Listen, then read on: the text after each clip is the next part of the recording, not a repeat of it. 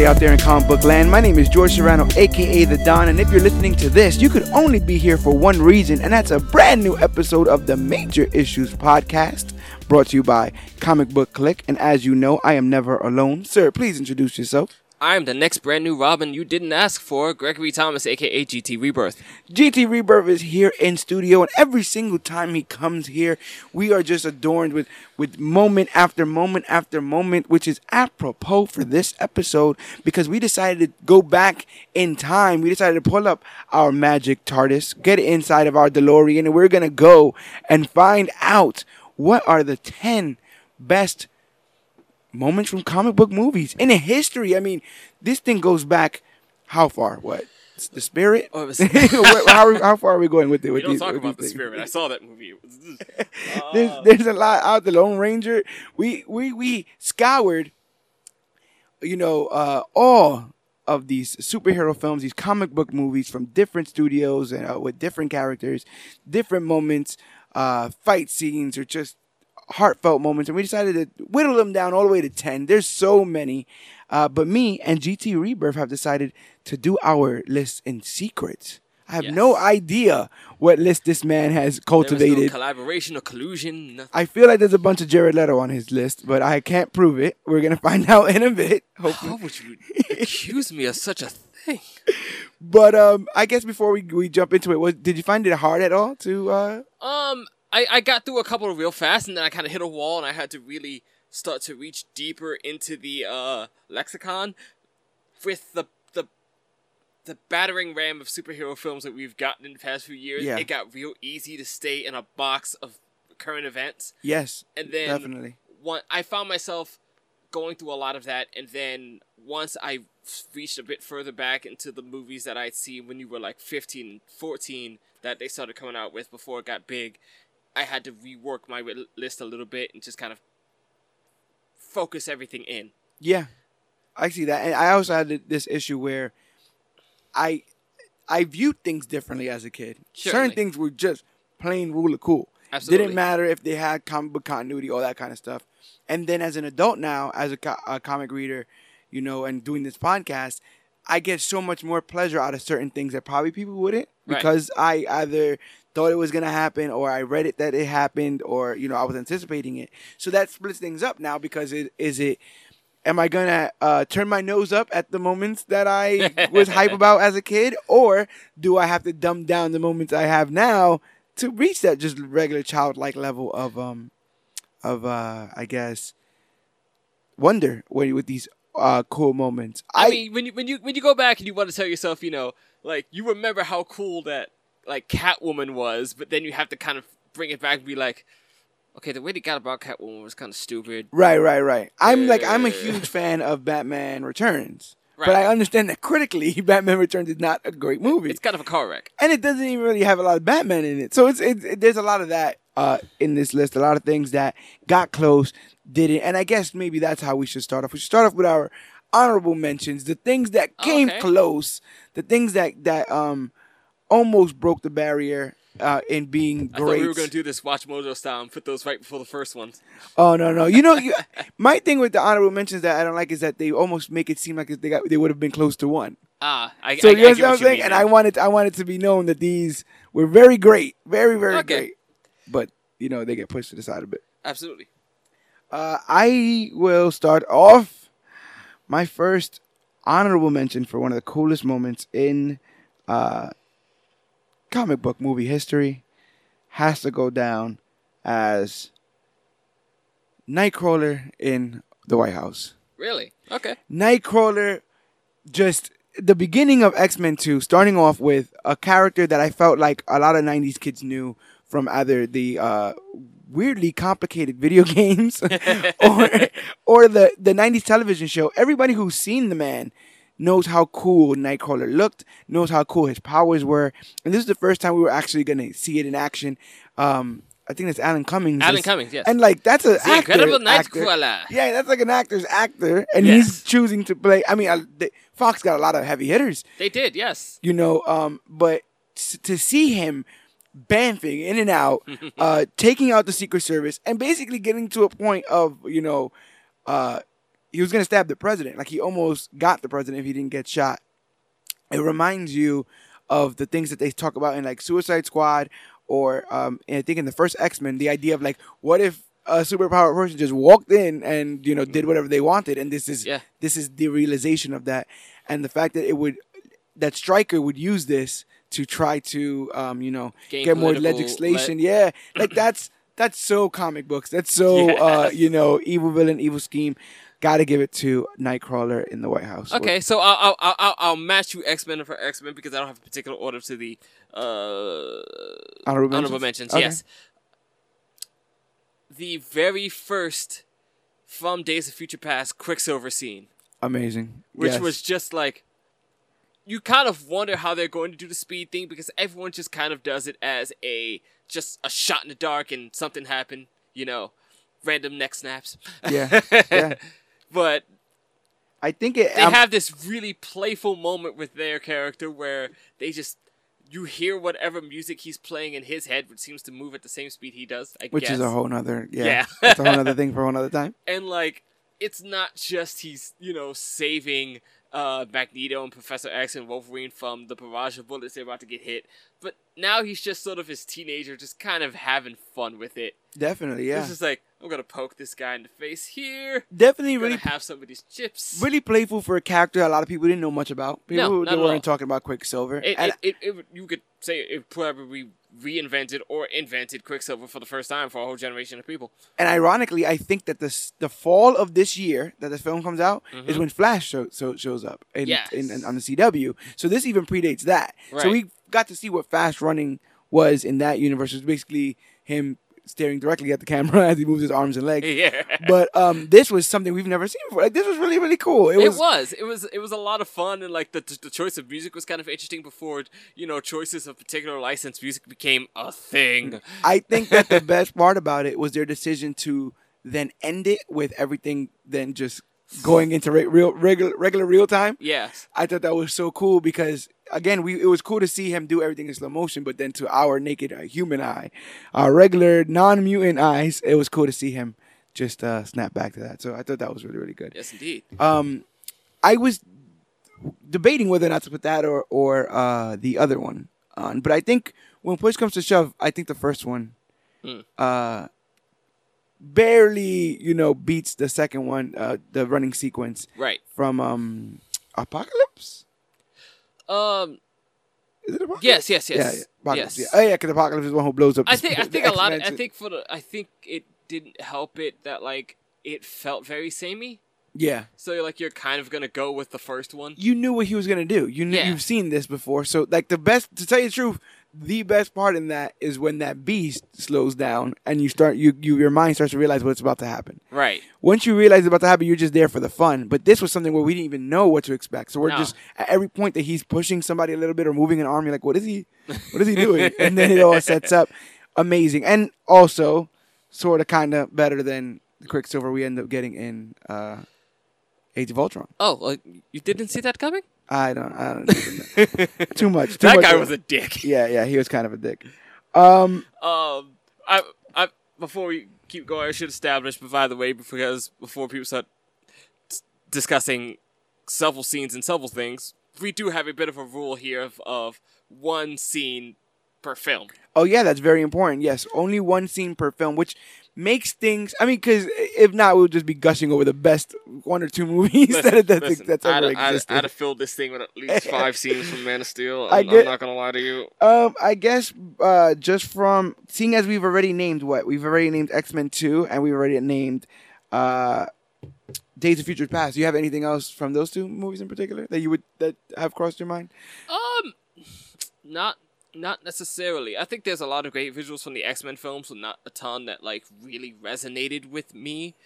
Um, I like Magneto's big Magneto hat. stuff is I was like, I like Magneto's big hat, and I like and I, and I like when he. I like uh, Magneto moving a bridge. Yeah, I like him um uh sending the bullet into Mystique's leg even though Mystique had jumped off like a, a house Right. and stuff like that. I thought that was uh, really really good there.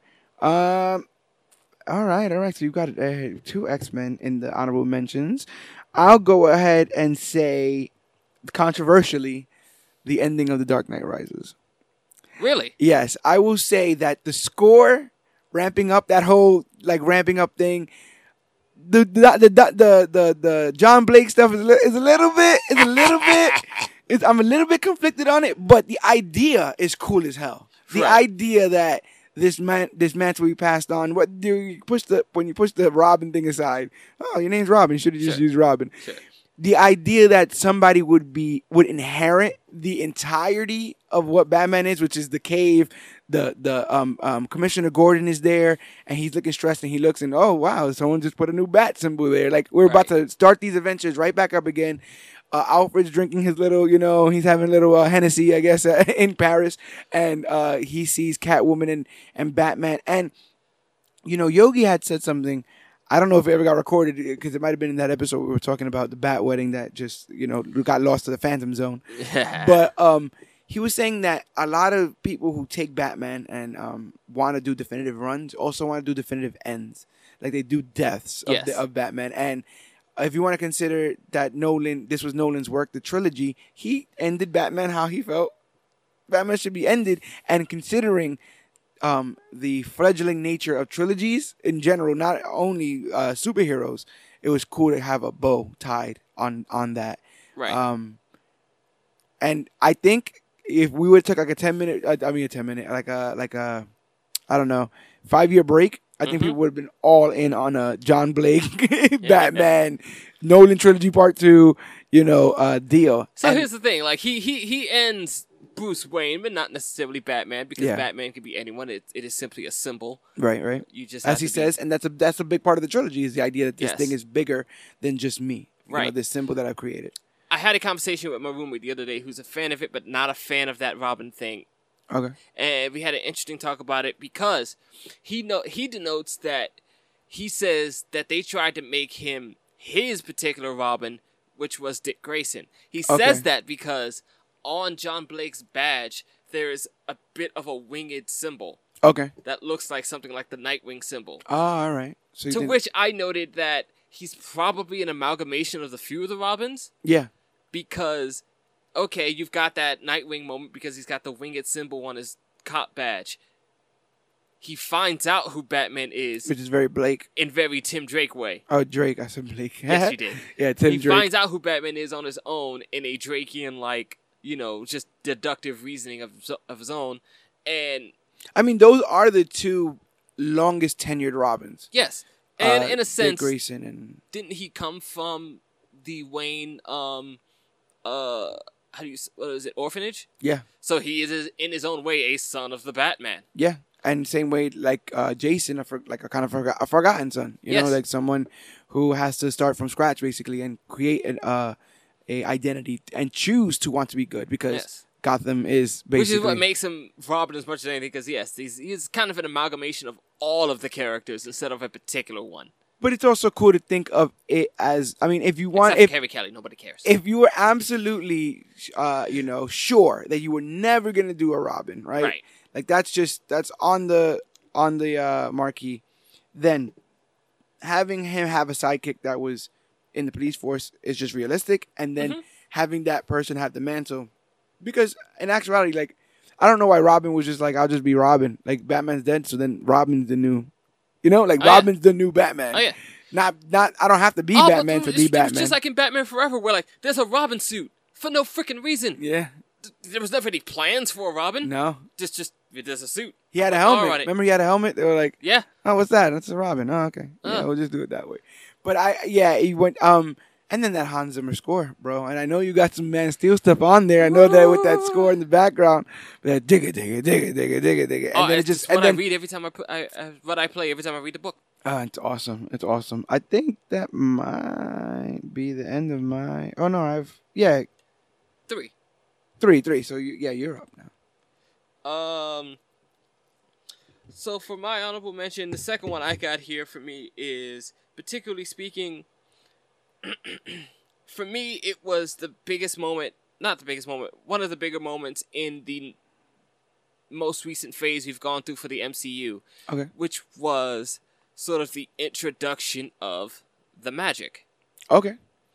So one of my favorite scenes to just really play off and be this very fun bit of eye candy is Doctor Strange fighting Kaecilius and his groups in the mirror dimension. Yeah, that With- was bonkers. Yeah, the the bending of the streets and of the uh the buildings, all the all the you know the flashing lights and and then uh the ancient one shows up for the fight and that kind of ends up being the end of her. Yeah, and her death is gruesome. In Oh yeah, film. she just falls MC right through a freaking glass, glass ottoman. yeah, Ugh. and it's like thud on the ground. yeah, it's like um, it, it's it was so fantastical that when they pulled it out of the fantastical and gave us just a regular, realistic sort of kind of death, It's just a It- woman hits the ground. yeah, it was like it was out of control. But you, your mind is trying to wrap around the visuals that you see as you're watching that scene. Yeah. And for somebody like I, I was actually having this conversation as well, where it's like we have to we have to we have to put the um, weight of the MCU on the backs of certain people. Obviously, they're doing it with the f- original four Avengers, but with these guys not being around forever, the fact that they can make Doctor Strange a, a th- three dimensional person, Doctor Strange has such a humongous um, role in Infinity War, Mm-hmm. and there's a lot of the reasons why Thanos was kind of stopped in that fight on Right. Titan, um, and it comes from this. We're supposed to pull from this that he's this experience, you know, right here. Uh, where he had to lose somebody close to him because he was just tr- starting out, and that there's way bigger evils in here. I think. I think. Strange, Strange is the only one who can really defend himself from Thanos Yeah. in that entire movie. Like everybody else is just trying to like not get hit or deflect hits or you know. And it's also the idea that everybody else sort of kind of, and even though he did as well, everybody else is sort of kind of volunteering for their lot, right? Like Spider Man, I want to make New York City better, my neighborhood, all that kind of stuff. Tony Stark, I want to make the world better. You know, Captain America, I want to make America better. And but like Doctor Strange is reality. Like Yeah. he doesn't have a choice in this. This is his Yeah. job. He is the Sorcerer Supreme. He has to do this. Wake up in the morning, check on reality. You know, go to Yeah. sleep, check on reality. And I feel Defend the sanctum. you can feel the weight of that in stuff like Infinity War, where he's like, I can't be doing these little plans with yeah, I got like a reality. I have that- a duty here. yeah, Like, this is a way you know. bigger than whatever idea of a super team he handles his duty up. a lot better than Iron Fist did, who immediately left. Ah, yeah, yeah, And then had the nerve to be surprised when he came back to find it destroyed. yeah, You had yeah. But that Doctor. Strange, that Doctor Strange moment is amazing. Yes, it is. Um, I my last honorary mention might get me get my uh nerd card revoked, but um, I actually decided not to put this in my top ten, but I'm going to uh you know elect to choose the airport battle from uh Really. from Captain America Civil War. So let me let me, let me lay it out for you guys at home. You have a, a young, well, not a young, and a, a, a dashingly handsome Chris Evans uh, show up at at an airport in Germany after having a little pep talk with Ant Man and um, Scarlet Witch and Hawkeye. You know his crew, and he's out there and he's walking, um, and Iron Man shows up with War Machine, and they're kind of giving him crap. They're kind of sitting there and they're giving him a little bit of a, a guff because they want him to turn to turn in, you know, turn himself in. You and Bucky are doing way too much. And then you get Spider Man. Spider Man, our guy Spider Man, literally snatched from the clutches of Sony. Does a shows spider up- can. Exactly, and you get that you know, hello everyone moment, uh, and uh, it just breaks out that airport battle from um, Civil War. I almost didn't put it on the list, but the thing is, I was in awe watching it for Yeah. the first time. I remember thinking to myself, like the music. It kind of reminds me of the uh the, the the the closing shot of the X Men intro. yes, Where Yeah, where they're both running at each other. Each other. and they even make the joke of like um they're not stopping well i guess we're not either or whatever you know all that stuff um ant-man becoming giant man um vision getting knocked out of the sky uh captain america and um spider-man going at it captain america and black panther going at it uh spider-man and um falcon and, and bucky where he's playing with them oh you have a you have a metal arm too all that stuff all that stuff i thought was great I, I do love um, Captain's uh, reserve in this sort of thing. I, I guess you could reserve or, or determination, where it's just like, okay, we have a eight percent chance of winning this fight, yeah but I'm gonna lose it on my back, if nothing else.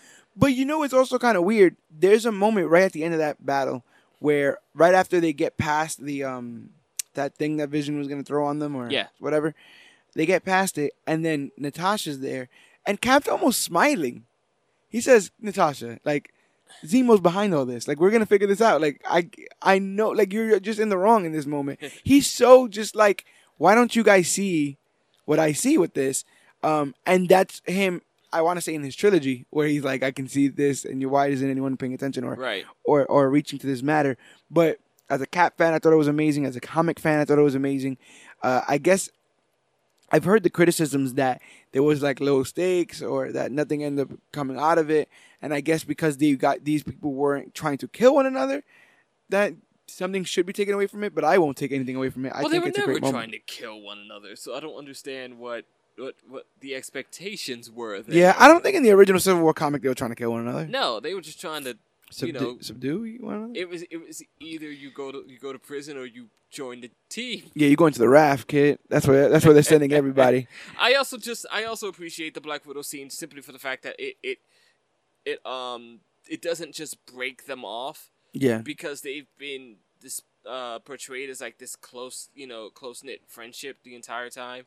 Which is she cool. travels with him throughout almost the entire Winter Soldier film and is a big part of that. Yeah, and what's also cool about that is that she also, you know, her cinematic, her Marvel cinematic debut is in Iron Man. Yeah. So she has these ties to both, where she's called Tony out for being, you know, Tony, and has also, you know, been on Cap's side and was really a instrumental part of Yeah. of that Winter Soldier She arc. shows up to the funeral just for the emotional support. But as a Cap fan, I'm not gonna lie. Oh yeah, you're right, and no one else really did. But as a Oh. Cap fan, I'm not gonna lie. Um, knowing that T'Challa and Black Widow are down with him makes like he's in the right. He has Yeah. to be in the right, right? Like he wins this. Like what are you talking about? The spy and the king both say no. This guy's got it. You know, he's, Right. he's figured it out. And so that's completely uh, my take on that whole thing. But yeah, I if you've been reading recently, you would notice that the comic book community has figured out that you really like that Captain America Black Panther thing. it's true. And um, with with this whole thing here, uh, with the airport battle, the only reason why I feel like it didn't make the top ten is I felt like something on the list I feel like is a little bit bigger, and um, I just I don't know. If it might be recency bias, which I also think is something that's also affected my list, like we were talking about. Sure. How soon we've seen some of these things, but that uh that rounds out my honorable mentions. So my last one is a scene that like it's not a big scene and it's not like it's not this amazing, you know, cinematic moment, but it's something that just resonated with me on a deeper level and I had to I had to sort of have it a part of this. It's in Black Panther. And it is really just the scene right as Killmonger takes his spot on the throne of Wakanda in his coronation Okay. right? And he asked the question that I think a lot of people ask in real life from a different level and just touched on me as an African American male, where he pretty much comes right out and asks them, Well, where was Wakanda when all these terrible things were happening to your, you know, migrated brothers and sisters in America? Yeah. y'all over here in y'all happy bubble, thriving, you know, three steps ahead of everyone in science, ergonomics, Yeah. medicine, and everything. And we're struggling over here. he touched a little bit on it in um like right before then when he spoke to T'Challa that I thought was pretty cool. Yeah. Where he says something like you like you have all you have all this stuff and you're hiding it from the world or whatever. Mm-hmm. And he goes, I'm not I'm king of Wakanda. I'm not king of the world. And he was like, "Well, didn't the world start in Africa or something like that?" And Right. it's, and it's like the idea, like, "Oh, I didn't even have an answer to that." And I was sitting there Yeah. like, "Wait a minute." It, it, it asks a lot of questions that I, I never expected to ask, and like a lot of hard biting things that go on in that uh in the community, and the fact that there is a huge separation now between like African Americans and like Native African people. Yeah, like definitely. we, we we share nothing in common, absolutely nothing. Um, it, it it's not something I comp- I always see in other um ethnicities. Like I feel like there is still some sort of connection between some Puerto Rican Americans and Puerto Rico. right, right. there is some shared heritage there, and with a lot of people, you know, the Middle Eastern, there's a lot of shared heritage there. The Asian community, a lot of shared heritage from the mainland and back here. Right. There is none of that when it comes to African Americans There's definitely a and division. mainland Africa for the Yeah. most part. Yeah, and the thing is, There's still in- a few people walking through Fordham Road and dashikis, but I'm just in that moment, in that moment, even though we've seen how technologically advanced and how forward thinking Wakanda is, and we've seen how smart and diplomatic T'Challa is, in that moment, Killmonger is asking both of them to be better. You know? Mhm. And that's big because we think that they're the best already. We've seen Yeah. them. We're like, oh, you guys are awesome. And he's like, "Uh, how awesome can you be? The entire world could use what you got, and you guys have just hoarded it to yourselves. just hoarding it. You're not, not that great. You guys are not that great. No. And for the villain to call him out on that, you know, I always think that that makes for some compelling um, drama because it always could just be, I just want to just destroy the world. I just want to burn it all. Um, which, which of course, you know, um, it, it, it does work against him in, in in the sense that like he obviously wants these things to of to take weapons back to the United States and just kind of ransack the place. Yeah, that's so he's not completely, um, how do you say, uh, you know, driven by altruism, right, right. but. right.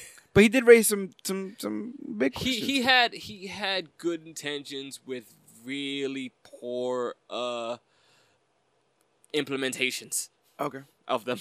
I can see that. You know, I'm- we're gonna we're gonna help all our people by wrecking shop on everyone else. Yeah, and I mean, vengeance begets vengeance. So that would have been a whole bloodbath. But thankfully, he didn't become the king of Wakanda for too long. No. He was like, uh, he was like Killmonger. He's like, sup? it's like, yeah, we can't have him as He was king. nothing like those It- people. It was so He's like, hilarious. we can't have him as the king. Th- This can't go down. We done with all that. But now it is time to break in to the top 10 greatest comic book movie moments of all time. And I'm going to start off with probably the most rocking uh, the most rocking uh, choice on my list, which is simply titled "What Are You the God of Again?" Let me set the stage for you. You got uh, Hela, the queen of the the goddess of death, sister, half sister of uh, Um, of uh, old Thor, yeah. half sister of Thor, Odin's son, and she is beating the living crap out of this man. Uh, and uh, he basically is knocked out to a point where he imagines that, or maybe he does actually see his father, Mhm. and his father, he's just like, I can't, I can't beat her. I, I, I don't know what I'm supposed to be doing. You know, uh, I can't save Asgard. And he's like, Oh, Asgard's not a place, bro. Asgard's a people. And he's like, You're not the god of hammers, you know, and all this kind of stuff. He, God of Hamas? yeah, he's like, uh, and I mean, Anthony Hopkins was just like, you guys got a lot going on in here. Can I just be like in Norway in my like uh uh you know Etsy my little Etsy uh, eye patch that was woven for me or something like that. Uh, and he gives him the pep talk. I'm a, I'm a sucker for father and son pep talks yes. in these movies. He gives him the pep talk that he needs. Uh, the electricity starts to come, and he, the music starts to hit. You know the the immigrant song, and he gets to the he, he jumps through. He reaches the Bifrost in a scene that we saw in the trailers, but we didn't know he only had one eye at that point. Now he only has one eye, and he is just clotheslining and and three hundred kicking chests. Psycho Crusher too. Oh my! Oh yeah, he does a Psycho He Crusher does a Psycho Crusher. and just taking them all out. There's that scene of him jumping into like a group of them, like there's, a, there's like a whole mountain of them, and he's just charging. It's one of the coolest, like hell yeah moments uh, I think in comic book movie and just history. the, just the right choice of music to go with immigrant song. Like it is the sort of it is the the rock and Viking, you know. and it's so weird because I Thor Ragnarok was a movie I didn't know I needed until I got it, and I didn't know that Thor needed it. different places on that one. I didn't know I didn't know Thor needed it to till he got it. I don't think that we should move too far away from the majesty that is like the original Thor or Asgard in general, Norse mythology, that stuff there. But because it does have a disconnect with certain fans, because it is so uh, you know Woven in its own uh how do you say background and a lot of it on the face of it, even though it's mythology, is kind of ridiculous. yes. A world serpent that surrounds the entire world that he's gonna drag off. That's kind of ridiculous. So you kind of have to play it silly. Yeah, it's a Um, niche market in its own way. And even and even in the movie, playing uh playing everything completely silly, that moment was played serious. Yes. The you know the what are you the god of again? It reminds us that Thor is more than a hammer, which is something that we that literally has been a point of contention since the MCU begins. You know, he gets his hammer taken away in one, uh, and two, it doesn't really help fight Malekith. You know, Mhm. like he was like on even playing field with it, Malekith in this one, and in three, it just gets straight up destroyed. So. Uh yeah, what are you the god of again? Definitely a top ten moment, and is on my list for top ten moment of uh, in comic book history. All right.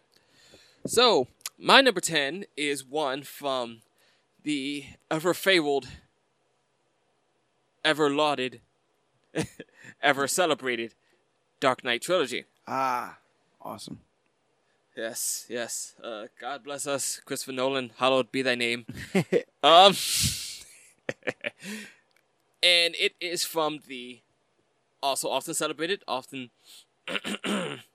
non-duplicated Dark Knight film, which is one of my favorite scenes, the interrogation scene, Ah, amazing. scene. in which I have titled "Nothing to Nothing to Threaten Me with."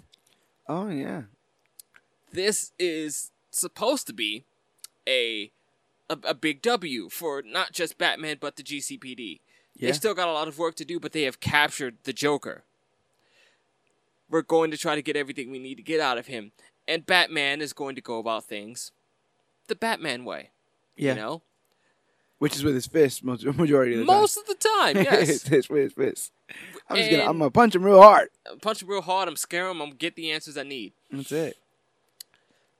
Joker has a good little talk with him, incites all the violence he needs, and as Batman kind of starts to lose his stuff, he starts to beat on him and pummel him and try to intimidate the answers out of him. And Joker just constantly laughs at him Yeah. because and says the the line that I that I love so much is like, "You have nothing to threaten me with, Yeah. nothing to do with all your strength." Yeah. Because punching me is not going to get the answers you want. And you'll just keep doing it because And that's the only thing you can do. it's the only thing you can do, and none of it scares me because nothing about you scares me. and to think that physical harm and probably jail time are the biggest fears of the criminals that are caught by Batman. hmm uh, to have the for him to actually be in jail, right, and not care, and then have the physical harm being done to him. He, yeah, you would I'm think, lot, already locked up. You can't punch the answers out of me. And a lot of people would, you know, they, they do that scene a lot, right? The whole like good cop, bad cop. The bad Yeah. cop's locked in in there with with the with the criminal. And he's gonna he's just gonna scare him, punch him, push him, and get the information out. And this guy is not letting out. And then It's just- eventually, and then what's worse, right? He does give him the information, but he him does it answers. because it's fun. He says Yeah. like, you know what? Yeah, I'll give you what you want. Yeah, And it's I'm gonna give you the impossible choice: left or right. And Pick one. You I- have no time for both. I would extend that moment all the way to the death of Rachel. Sure. Um, I would do, you know, you got the phone call, right? Yes. I want my phone call. Um, you know, my stomach hurts. Like I'm seeing Christmas lights or something like Yeah. that. You know, where Joker breaks it's, out of it's, the. it's, it is a parade of manipulation, but it is it was a favorite scene for mine because it completely stripped Batman of every power he had. Yeah. He was a um how do you say he was a weapon of fear and intimidation and there was none to be given Yeah, he was basically neutralized. completely. And so even in, in a moment like that where he um you know, where he is told to his face like none of this stuff is gonna is gonna work, he does hit him harder. Yeah. Like that is his first reaction. It's just frustration. Great, sure. Just keep just- punching me. and that's it. Um, but it's it's such a love letter to the dichotomy of those two. The Yes. idea that no matter what Batman can build to prepare him for what the Joker has, the Joker is not a normal villain. He doesn't want what normal villains want, and therefore his weaknesses are not what normal villain weaknesses are. Great movie, great moment, and especially like Christopher Nolan. I forget a lot because it gets gushed over so much the Dark Mhm. Knight trilogy. So I try to like leave it where it's at sometimes, but every time I revisit it, it's amazing. Every, Every time, I time. revisit it, it's, it's Every really, time really, I really good. revisited it like uh, a year ago and, and and found a whole new appreciation for Batman Begins because I wasn't a big a fan of the entire thing when I first watched it. Okay. When I watched it later as a bigger comic book fan and as a deeper understanding of these characters, it it spoke to me a lot. It's a little better. dry the first time. It's a little dry the first the first one. Probably. There's a lot. There's a lot in there, but it's also a little dry. Probably, especially if your first like if your um exposure to Batman is only in uh 30 minute bursts yeah, yeah, yeah. and it's yes, yeah. It's where pretty- things happen pretty quickly. very long, uh, kind of dry. But I had the interrogation scene on my top ten. But I will slide this in in its place. I'll meet you, Batman for Batman, and I'll go the training montage from Batman Begins. That is also wonderful. Uh, the training montage from Batman Begins uh, is the first and probably only time we've ever seen anyone train the man who becomes Batman. Yes. Like, uh, and so all of it, as it all starts to click, as you see that the ninja gauntlets are what he wears, you know, on his bat suit, Yes. and how they teach him deception and you know uh, smoke bombs and all that kind of stuff. How they teach him theatricality. theatricality, how they teach him his about footing. Mhm. The entire lesson of Bat the Batman is the idea of the Ra's al Ghul, which is that this is a symbol bigger than you know what you think, and this guy isn't Ra's al Ghul, you know, but we're Right. gonna say that his that it is bigger, um, and you're gonna understand the ideology of the League of Shadows, if not just was it League of Shadows in that? I get mixed up with the League of Assassins in um Um, no, it was League of Shadows. yeah, because League of Shadows. you get yes, yes. you definitely have that. But um, Liam, is a better name, Liam Neeson as um, Ghul, aka Ducard. as yeah Henry Ducard, great. All the like um, watch your footing moments with Mm-hmm. the with the ice and like your your enemy is not gonna give you chance for mercy. All that kind of stuff, and then they're like hanging out by a campfire, and he's like telling them stories. Mhm. It was so cool to see Bruce be the wide-eyed, unprepared guy. Because we everything else, when we get him in '89, he's already doing everything he has to do. He's already What I also appreciate about it is that like, even though it's kind of, it sounds weird to say, it's kind of quick because the Batman training scenes happen over a period of time that you're getting cuts into. yeah, You see that from the time that they met in the prison to the time where he is about to be coronated officially into the League of Shadows, that Ra's al Ghul and Bruce Wayne have developed this kind of friendship. yeah, he respects him. Yeah. definitely, and that's big because I mean he was the guy to get the flower, right? The Yeah. blue flower. He got the And blue he, flower, he he believes deeply in this Bruce Wayne and like that he's going to be great for them. and he outsmarts Henry. You know, he Yes. he solves that whole uh, riddle that they get with the whole um, slicing of the people's arms in, Yes. in succession. Um, and so in that moment, you get that whole like detective, right? Like how Ra's al Ghul likes to call him detective. Yes. You get that uh, amount of respect out of it. So yeah, I got to go with the training montage. Uh, really, really good stuff. There's a bunch of training montages in general. I've also realized there is a metric ton of highway scenes. there are so many highway scenes. I was watching The highway Deadpool. scene is, is quite popular. I was watching Deadpool 2 um yesterday Mm-hmm. because I you know I had come out on DVD and stuff, so I was rewatching it and I'm like, oh yeah, look a highway scene. They do it. You know they have their highway scene, and then I remember that in Black Panther they had a highway scene. Mm-hmm. You know, and I'm just like, and they and had a highway scene in Ant-Man and the Wasp. Yeah. Oh, So- did they? Yeah, yeah. So I'm Oh, just that like, they, they the, the, the massive Hello Kitty dispenser? right, right. And so it's just like, you can't go on the highway, but you don't. It's It- not worth it it. Get, works. it's not worth it going on the highway. Never works. Liam Neeson is fantastic as Ra's al Ghul the entire film, by the way, and Liam Neeson is just a, it's a great actor. It's it's a shame that like he seems to just get guy with gun films these days. Yeah, he's they want him to be like old Bond now. yeah. It's Uh, really good when they give him stuff to work with. And I also thought Christian Bale did a great job um, seeming in over his own head. Yes. You know, he is he was uh, just a billionaire that lived in a city. City. He lived in a swanky mansion, and that's all it was. He shouldn't know how to do all this stuff off the rip, but the fact that he was trained and wanted to be trained, and the fact that he dug himself into the depths of criminality so quickly and so willingly, you know, gets us to where we got Right. uh, in that scene. So for me, number nine is one that I had to sort of pull back out of my memory banks, and Okay. This one is it's one of those things where you know the scene has an effect on a populace because it gets done over and over and over in different forms in parody right. in callbacks in um, separate moments in other sequels but it's a moment that resonated at the time with a lot of people and was kind of iconic for for the work it was doing at the time. Okay. Um, the name of this entry is called "You Have a Knack for Saving My Life." Ah. It is the upside down kiss between Spider Man and good old Mary Jane Watson. Yeah, I think that's a crowning moment in the trilogy. You know. Yeah. Be- because even today, what was it? The Homecoming came out what a year and a half, two years ago, Yeah, which puts it I think about 15 years. And 15 it years parodies that very scene yeah. where he's hanging upside down, and the AI goes, "This is your chance, Peter. Kiss her." It, it was definitely the most um, modern romantic superhero moment. It was, You know, uh, 2000 hits, 2001 the film comes out. Um, not a big fan of Mary Jane. I've gone on record as saying that, Certainly, but that's fine. but the the whole rain sequence, the whole Mhm. like him trying to hide in the shadows because he doesn't want no not knowing his identity. Yeah. Um, He's sort of Batmaning it up because he's like he's got no mask, but he's just playing off the darkness to do the thing. Yeah. Um, really, really good. The upside down kiss moment for Spider Man defines that trilogy for a lot of people. It That's does. how they think It of absolutely does. of that uh, There's, moment. there's two images you get when you just that will just incur when you think of the Spider-Man trilogy from back the Tobey Maguire back then, which is the upside down kiss and Spider-Man on the flag.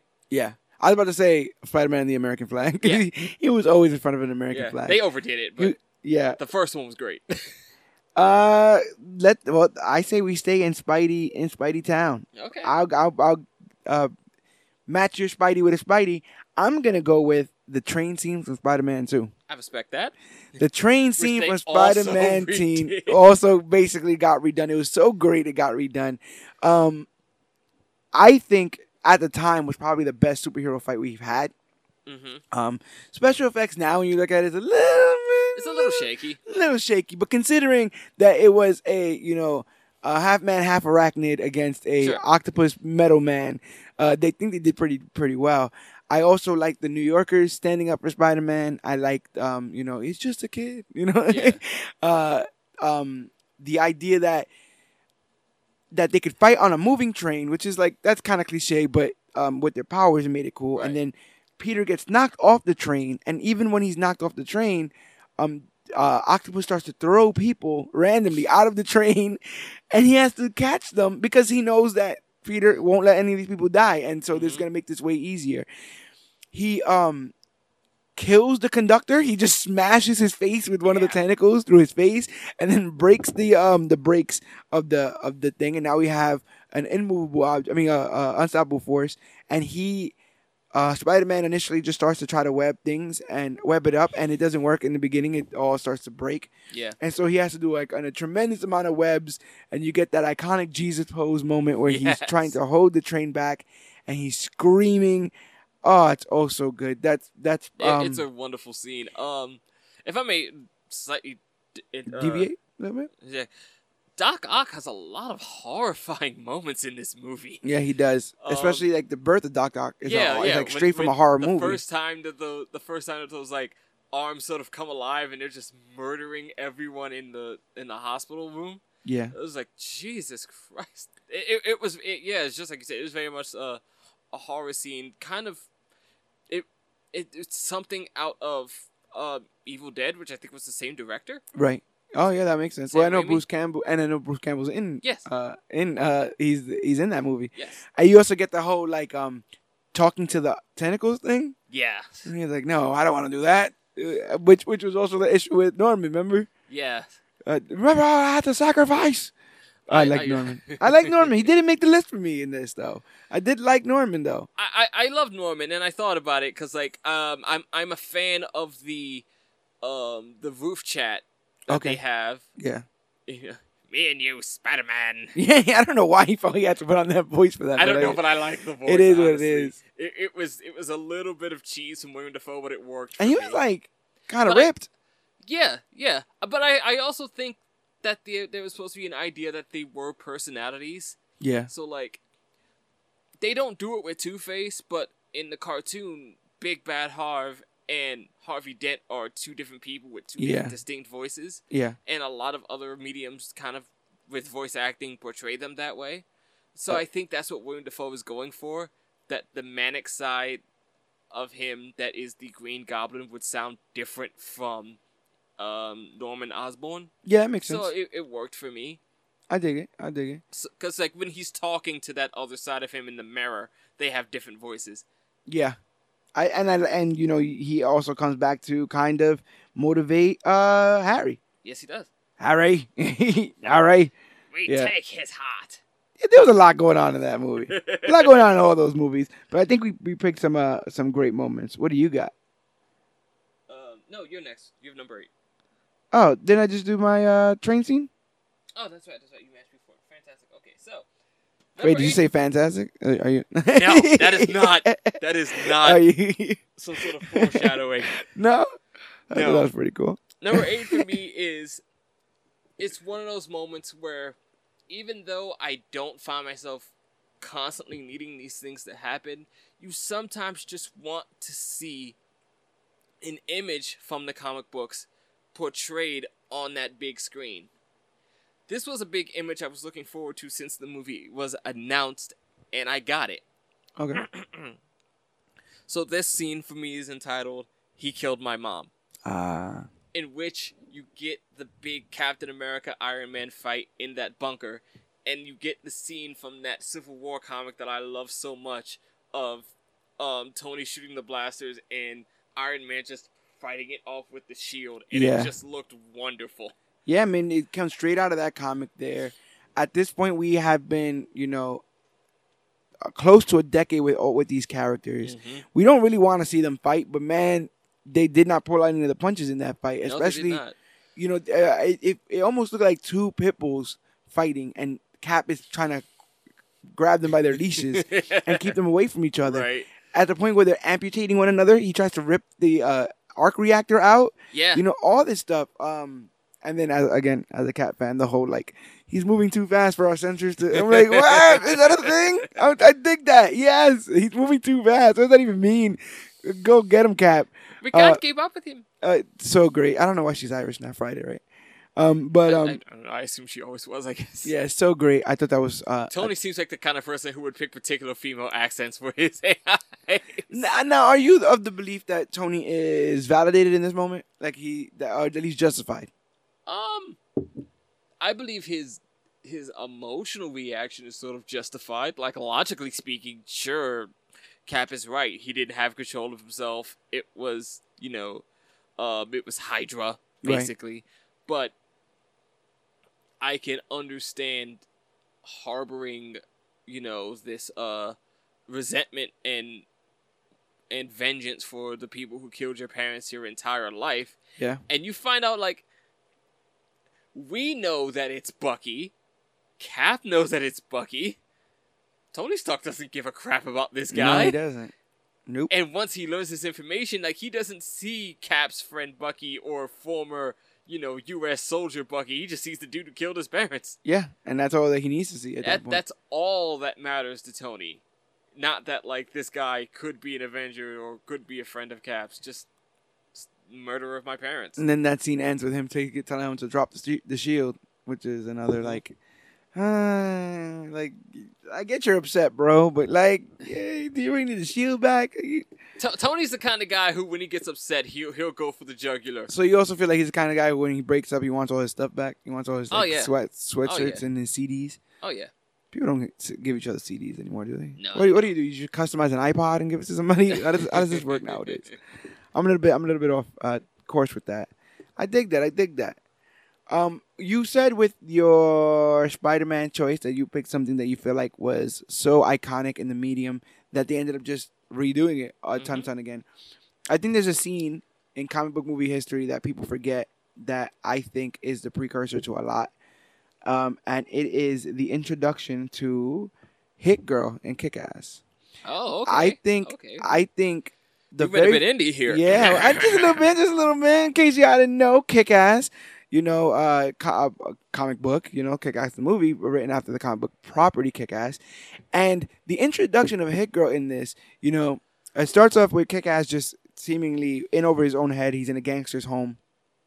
Um, he's trying to like defend his girlfriend. He's in the gangster's home, and all of a sudden, one of the gangsters gets tasered in the, their forehead, and you're like, "What the heck is going on? Who is this?" And you turn, you see this little girl with a bow staff, and each edge of the bow staff has a knife attached to it. And she is just filleting these grown men. She's going through cutting off arms, cutting off legs, cutting off fingers. Uh, she has all these cool gadgets and, and these acrobatic uh, moments. Uh, I see it in Deadpool. You know, I see it anytime anything wants to go R rated, especially with swords and stuff. Like I felt like because they didn't shy away, especially in the superhero genre with this, that introduction. It, not only is it great, but it gives me hope for a Damian, uh, Damian Wayne, uh, in in in um in superheroes because they could do it and they did it. Then you know, Chloe Right. Grace Moretz, I want to say is yes. her name. Chloe Grace Moretz. She was what eight when that happened, maybe seven or something. I don't think she was that young. Yeah, she was. She was. She was definitely young. She was definitely pretty young because she was like what fourteen when she did Carrie, Um, fifteen or something. Was she? or she was definitely yeah because she was like in junior high school. I want to say Okay. in, in Kick Ass, she was young, and and the idea that they would let not only a young uh, but a little girl. The I you know there's this thing in Hollywood where that's like the most precious commodity is like young little girls. So Right. if you ever want to make someone seem evil, they traffic young little girls or they Yeah, kill or they young little girls young or the kid girl. exactly. So And- young. And so, and so the fact that she is this young little girl that's completely capable of not only uh, protecting herself, but now saving another grown ass man. Right. Uh, I got to throw the hit girl stuff in there. And it also made me feel a little bit good about putting, you know, a little indie film on my list. Uh, you, I- you know, I'm not- stepped out there. I respect My it. pinky is fully out, ladies and gentlemen. Yes, I'm, I'm fancy. If you, if you could see how pretentious and Look at that. Look how erect that pinky is now. right there. Yes. Out of control. But yeah, bow staff's nice on the top. Little He'd girl. also like you to know he reads Saga. They oh my god, that's not not that pretentious. But uh yeah, definitely bow staff with nine in the top. That is that's on that's on the list. Definitely right. on the list. No, that, I, I respect that. Um, I, yeah, I became a huge fan of yeah, fan fan of Chloe Grace Moretz. Were you getting into your Morrison again? I was a fan. I was a huge fan. Chloe Grace Moretz really, really, you know, found a way into my heart through those films. That was it. Um, yeah, I became a big fan of Chloe Grace Moretz after that stuff and kind of followed her around, like, and you know, enjoyed her. And um, she did the the Denzel Washington film that they just sequeled, um, the Equalizer. Oh yeah, Equalizer. Yes. Uh, I believe she's in Neighbors too. I got to get around to that. Yeah, yeah, yeah. She's in a lot of stuff. It, they were fun. Also, you get the man who would be Quicksilver Yes, you out do. of Kick Ass. Yep, yeah. We are just talking about him too. Yes, And he yes, fights. Godzilla. So that's a whole thing. Oh, He's had a God, hell he of a life. He's had a hell of a He life. does? Yeah, Aaron Taylor Johnson. I want to say is his name. He's Oh, done a lot of stuff. And guess and you uh, guess what? In Godzilla, his love interest is Scarlet Witch. makes it a little weird. Makes it a little creepy. No, it just makes it ultimate. Oh, there. Oh, yeah, that did happen in Ultimate, didn't it? Yes, it did, Yeah. and and nobody likes to remember it happened. Oh, that was so weird. Okay, so my I want to say we're on number seven. yeah, we're on seven. So my number seven is in the fantastical, amazing spectacle that is comic books and comic book movies. It can sometimes be a bit difficult to get a moment that that really actually tugs at you. Okay. There are a lot of sweet moments, there are a lot of nice moments, and a lot of fun moments, but very it actually seems to be very rare, especially in the fleeting timelines or time frames that certain characters are around for, that you get a really powerful, strong moment. Yeah. Um, I got one here that I I can rarely ever say this. I almost teared up during a film. Okay. Still kind of do when I watch it. Gotcha. Gotcha. That would be the Ravager funeral from Guardians of the Galaxy 2. Yeah. That that is. I have never felt that bad about a character death It's so long. And you also have the accompanying Cat Stevens song in the background. Yes, You know. which uh, did not freaking help. yeah. I mean, It, it was, was. so sad. I try to so think. I try to think now though. We rarely get funerals now for these heroes. Mm-mm. You know, we get the we get the uh, um obligatory Spider-Man in the in the in the in the cemetery scene Sure. in that trilogy every year. Sure. Um, but we rarely got an opportunity for heroes to say goodbye to other heroes, Yeah. and so The only one I can think of is um the, the Peggy Carter one. yeah, And you saw how that was kind of like heart wrenching too, because it's Yeah. the idea that like I've known this person my whole life, and well, not my whole life, but and uh, the most important part of my life, and now this person's gone. Same thing with Peter Quill here with Yondu, who basically makes a full circle of redemption in this Mm-hmm. film, um, and th- was threatened that he would never have this reaction when Yeah. he passed away. Th- this was the only like the only thing he really wanted yeah, in the sense that like it was the only th- it, Yondu just being this devil may care, you know, uh, how do you say criminal of a character. Like this is the only thing that kind of meant something to him. yeah, Between between protecting Peter Quill, the Ravagers was kind of the only thing that meant something to him. As far as he was concerned, he was still part of it yeah, you know so for him to kind of get that send off you even see it in his partner like yondu went out on the highest possible note he could have yeah. He got the highest respect from his group. Um, you know, um, Sean Gunn's character, I can't never remember his name. I don't either Uh, but yeah, he was all hype that you know he had gotten Yeah. that, and then the you know how it loops into itself where Rocket asks the question out loud, basically if he's ever gonna get that kind of reaction, like you Yeah. know, like or the idea that well Yondu is kind of a dick. And he still got this reaction. Is there hope out there for other dicks? it wraps be, up it know- wraps up kind of everyone in that moment like it everyone just kind of comes together in the, in like rocket sort of admits that he's kind of a really flawed person and doesn't know how to fix that in himself but is trying to Yeah, um Gamora and and Star Lord just kind of finally like admit that there is something happening between the two of them. yeah, You know, Yeah. everyone just kind of gets roped in by this massive moment. and it ties it off the movie off like a bow. Oh yeah, absolutely. Great moment. I have a moment. Oh, and and That's- and Groot and Groot actually um embraces Drax, Uh, which he won't do for the entire film. yeah, because he's in his little yeah. He's in Aw. this weird thing with Drax where like he won't even dance in front of Drax. Right, right, right. Uh, yeah, yeah. Like I said, they became such a like, family in that second film. petting him and everything. Was They definitely become such a family in that film, and they lost a family member. I thought the whole idea of like covering him, him up in like all these cool like trinkets and stuff Yeah. before they sent him out on his Viking funeral, um, was I thought that was pretty great. kind of reminded me of the the Spock funeral from Star Trek. I- Can They I say it's not it's not on my list, but I absolutely love the Viking funeral from Thor two. Mm. When uh, Frigga passes away, Thor's mother, and Loki has that quiet reaction in his cell where Yeah. he basically just like does this thing of magic and sends everything in his cell smashing because he's just so upset that his mother has passed.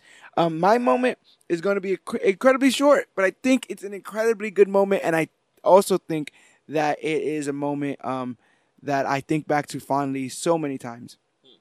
So, after realizing that the person that he's been trying to arrest or you know uh, take into captivity or custody probably is never that's never gonna happen. We see a, a sad, uh, a- a depressed, and just a bottom of the barrel Thunderbolt Ross having a drink at a bar, and he's sitting there and he just wants to drink all his problems away. When you see a silhouette at the bar door, and as he gets closer, you realize that this is Tony Stark. And Tony Stark walks over to Thunderbolt Ross and basically asks him if he knows about you know where Bruce Banner is and heard that he's going having some troubles with the Hulk Right. and he was like, uh, and he basically says, "What if I told you we're putting together some some kind of a team?" Mhm. And that was just like I know the Avengers Initiative stuff from Nick Fury was a big deal, but this is the first crossover, Right. and that was such a big deal to me because this was the first time I'm guessing in history that this has happened, the crossover, and um, the fact that they have laid it out on the table, like. Easter eggs get very Easter eggy, where they want you to go on this, like, um, you know, galaxy quest to find all the hidden clues of what they're trying to say. Remember Right. the Essex thing from Logan? I think it was, oh, or some yeah, of those things, Yeah. or um, uh, Apocalypse. It was Apocalypse. I was like Essex, and I should have known it was Miss Sinister off the rap, but it's like there's a lot of names in, in comic books. um, so Especially in X Men, which is just its entire island to itself. Right. Continuity and So it's this idea, and because there have been so many islands to themselves, Spider-Man, X-Men that we had just gotten, Yeah. you know, in the same decade. That moment in Incredible Hulk is the moment that says this is not your grandfather superhero Right. franchise. We're about to put everybody together, and this is about to be you know a whole different thing. Which is funny because in a lot of ways, a lot of people do not ever talk about the Incredible Hulk as an MCU film. Right? Yeah. Like it's sort of this forgotten movie. It's definitely like a stepchild of of uh, Like it never seemed like it was ever a part of it in the first in the first place. But there is so many crossovers in it that you know, Thunderbolt Wasp, that actor and that character, still th- around today from that. yeah. You know, from what was it? It was like the second movie in the franchise, technically. Yeah. So from that, in Infinity War, And it makes sense that he would know and have the knowledge of everything that's happened so far because he's been in that position. yes. Which, You by know- the way, my pitch: um, Avengers Five, New Avengers versus the Thunderbolts. Ah, you gonna have old Red Hulk in there? I'm not. I don't. I'm not saying Red Hulk, but I'm saying he leads the team. I dig it. It's his team of douchebags. I dig it. I These are dig it. guys that obey me because the the Avengers freaking won't. Yes, as long as they as long as they don't get too close to the Suicide Squad a- aspect of the No, Thunderbolts, no, no, no, no, no, no, no. Just more like um, in, just more like a team versus team battle instead of a team versus a big guy Yeah, I also don't um or a team dig. versus a horde of aliens. Yeah, I don't, I don't need them for 20 minutes saying, uh, you know, we're the bad guys. Oh, by the way, we're the bad guys. Yeah, no, it's just like Thunderbolts team of villains. Like you could even the few that they have that are still alive, you could even bring back established villains and they'd be your Thunderbolts. Yeah, Versus, I can see that. You know, the Thunderbolt Ross team versus the team of the new Avengers, which will be Especially if you keep if you still people if you're still anymore. keeping people alive, that that should be a whole thing, right? Like keep what- villains alive so you can use them again. Come on, guys. Ant Man, Wasp, Captain Marvel. Yeah, there's a lot going on. Uh, I'm like I'm, I'm thinking about who's going to still be around. Oh, yeah. I mean, Avengers T'Challa- five. T'Challa got to be around. You know, Black T'Challa, yes. T'Challa Black to be Panther. around. It, it's almost the Ultimates at that point. Uh, all right, so that's yours. yeah, we're getting close to that top five. This is your number six. Yes, it is. So, for number six, what I have going on here, as I just kind of knock into the table a bit, Eh. we're gonna go a little bit. I think this is our first.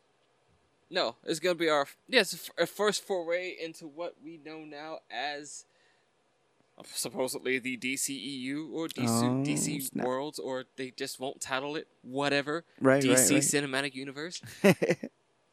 Um, one of my favorite scenes from what a lot of people would say has been their absolute best movie to date, and what you have to say has been their biggest, has been the biggest benchmark movie for superhero films as a whole for quite some time. ah, Batman vs Superman. I get it.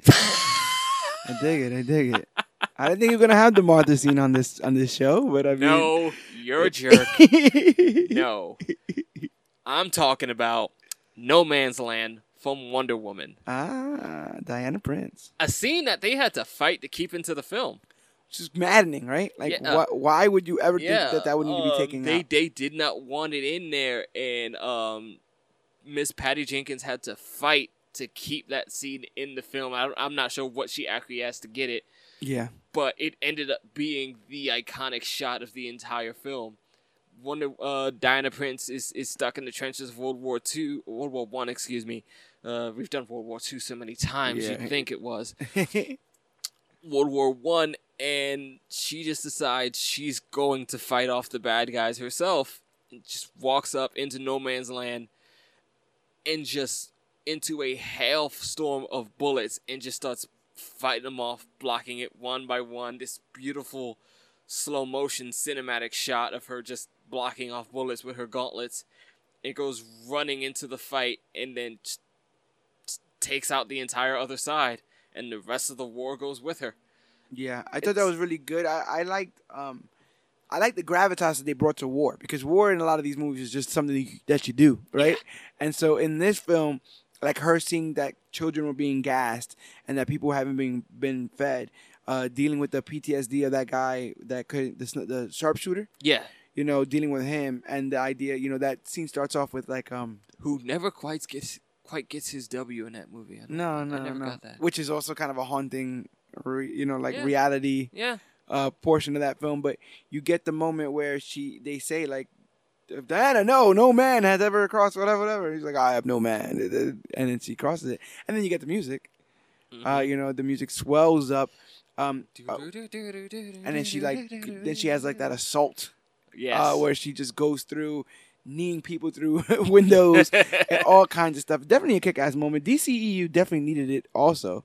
uh, to and, show- and, and, and uh, lasso and everything. Oh, they all, the got it.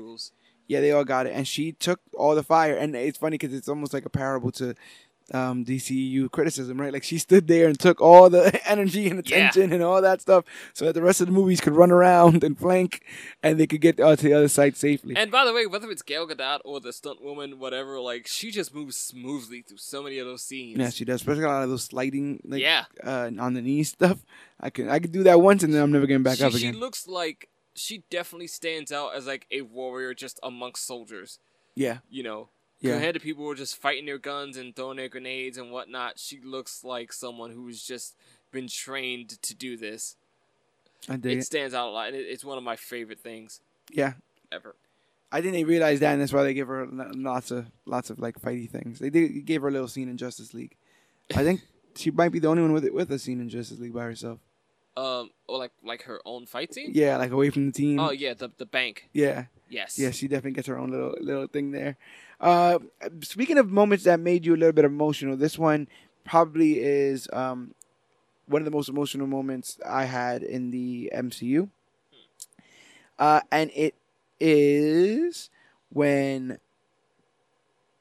Ronan, Ronan's uh, stone falls out of the hammer or is smashed out of the hammer, Yes. and Peter Quill goes to grab it and grabs it, and um, the energy starts to kill him, and the Guardians have to hold hands to distribute the energy, and Peter sees his mother, cancer-ridden mother, right. uh, as Gamora asking for his hand to be outstretched, and watching every one of them slowly volunteer to to disperse the rest of this energy, Mhm. and then basically like you heard it, we the Guardians of the Galaxy, like that, like all of that together, the music swelling up, the dun, dun, dun, all of that, so It's, it's one of the, it's one of the few times in that movie where it seems like the Guardians have their own theme because it's it's so entrenched in this, um, in this like Peter Quill mixtape. Yes, exactly. And so, um, you know, him, somebody who's done it uh, by himself for the majority of the movie and doesn't really want a team,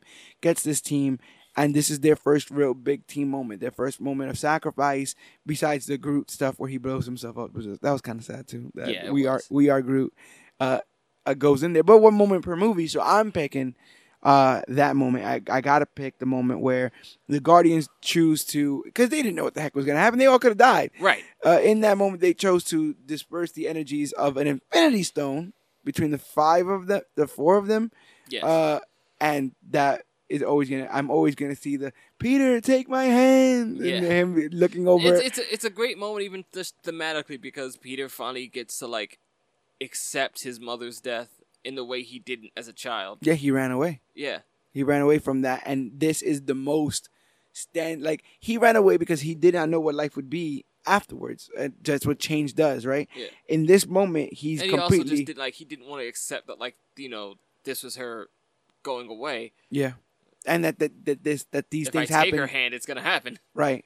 Um, and now he's he's able to give that up and oh just just a great moment. That is that rounds out number five on my list of Mm. top moments. What breaks your top five?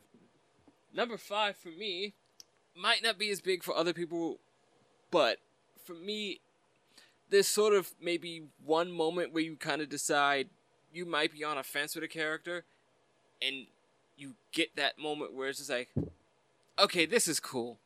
I love this. I'm a fan now.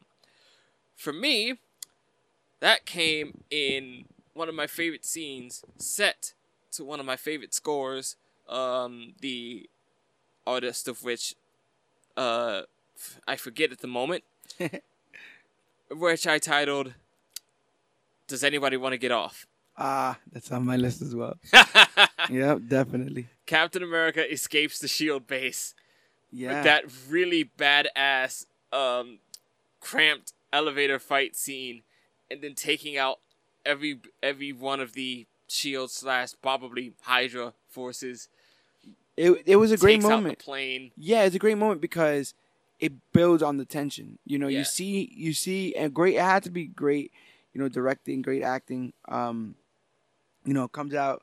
This is Winter Soldier, uh, 2014. So, Yes. um, you see the look on Chris Evans' face as he starts to deduce what's happening, and he's doing, you know, the mental math, and he's like, okay, there's way too many people here. Why are they surrounding me? They all seem to have weapons. You know what's going on It's here. just instinctual, soldier's instincts completely. and then that badass moment of saying that line is like, wow, you really were ready for this, huh? Like, Mhm. you, this is a big moment for you. And he, you know, he says the line, and then he spends majority of that fight handcuffed. Basically, he has one hand, uh, Like but magnetically stuck to the wall. yeah, and he's being electrocuted. He's getting pounded on and electrocuted, all this kind of stuff. He's doing all these kind Good of cool, Brock Rumlow. all these cool gymnastics and stuff. And then once everybody's uh knocked out, he does that cool little stomping of the shield Yes. and bounces off, and he grabs it. Um, Grabs it, front flip, pose. Yeah, and then well, no, he grabs it, and then he hears that there's people on the other side of the elevator door, Oh, okay. and so he later. smashes out the back of Oh, the. earlier. yeah, yeah, yeah. So yes. he smashes out the back of the thing, falls at least an estimated 700 miles down to the ground, Apparently, that shield just like makes everything. And that uh, he falls down to the ground. That shield, you know, is able to take, I guess, all of the force. That's what vibranium does, I think. right. And then um, they're like, you have to close all the all the doors, you know. Then he won't get out. And then you see Cap on a motorcycle just shooting out of out of the uh, building, and uh, he decides to go one on one with a Quinjet. yes. And uh, you know, oh my God, jumps on, does like a triple axel, jumps on the on the Quinjet, throws his shield, smashes two of the bang bang, uh, like takes out two or three engines in one throw. jumps, and then he does the the cool, the shield. probably the flip, best superhero, superhero landing. landing. It's so good that the last Marvel vs. Capcom Infinite game actually used it for their big Captain America like combo move. Ah, but that's um, I mean, that's you can hear it almost that and the, and the Iron Man one, right? We Yeah. hear the metal just ding.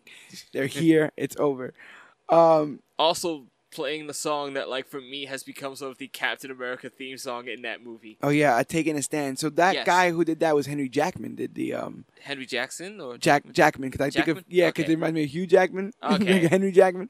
Uh, yeah, he did the score for Winter Soldier, and that that taking a stand song is my Captain America. I think theme. he did the score for Civil War as well because it's all very much all very similar. I really, really like uh, what they were able to do with that character, and just that movie in general took that character to a different length, and um, you know, made him serious. It's what I say can happen with Superman. Like he still has the Boy Scout ideals, but he can kick your ass sometimes. That's what kind of what a superhero should be. Absolutely. Um, so I'm gonna go with probably my favorite X Men scene, okay. and this is from so it's all yours. this is from X Men First Class in 2011, where Magneto chooses to go heal. Ah, I think the scene in which, uh, you know, you have Shaw there, played by Kevin Bacon, uh, who's tortured this kid through the Holocaust. Uh, uh, um, I forget. I right forget the actor who plays um, Magneto, right now. For Michael reason. Fassbender. There you go. Michael Fassbender has been on a blood fueled revenge quest to Yes. get up to Shaw and kill this man. Shaw wants to uh, start the next war by having Russia and United States uh, bomb themselves to, Yes. you know, into, oblivion. a, into a nuclear holocaust. Right, and then more mutants will be born because they will be children of the atom or something like that. Uh, Isn't that the title of one of the books? that's not definitely one of the games, the, Oh, the. Children of the Atom. And I remember, um, you know, you have the scene where Shaw is there, basically intimidating Magneto, and Magneto's basically helpless, and he's able to pull the helmet away from Shaw. So him him working in tandem with Professor X, Professor X freezes Shaw in place, Mhm. so that um, Magneto can get the helmet and subdue Shaw. Yes. That's the this is the whole plan. Uh, you have to subdue Shaw. Um, Take him in. He's gonna face justice. that's what happens. You know, justice never vengeance. Justice never vengeance unless you're Magneto, who puts on the helmet that basically is his helmet. You know, the helmet Mhm. that is iconic to him as a character. That score starts to come in. That dun dun dun dun dun dun dun dun, and um, he, the man sends a coin. He presses a coin with enough pressure to go through a man's scalp uh, causing um, and uh, uh, Charles can't let go of his psychotic, uh, you know, his psychic connection to Shaw because then Shaw's gonna, you know, I guess scream or bug out. Maybe Yeah. blood goes all over the place. Like, he has to hold this guy in place as this happens. But he, and, which means he also has to feel a little bit of it. Exactly, and you, he's screaming. Uh, you know, so in that moment there, I thought it was great because it, it was the severing of Charles and Magneto in that Yeah. moment.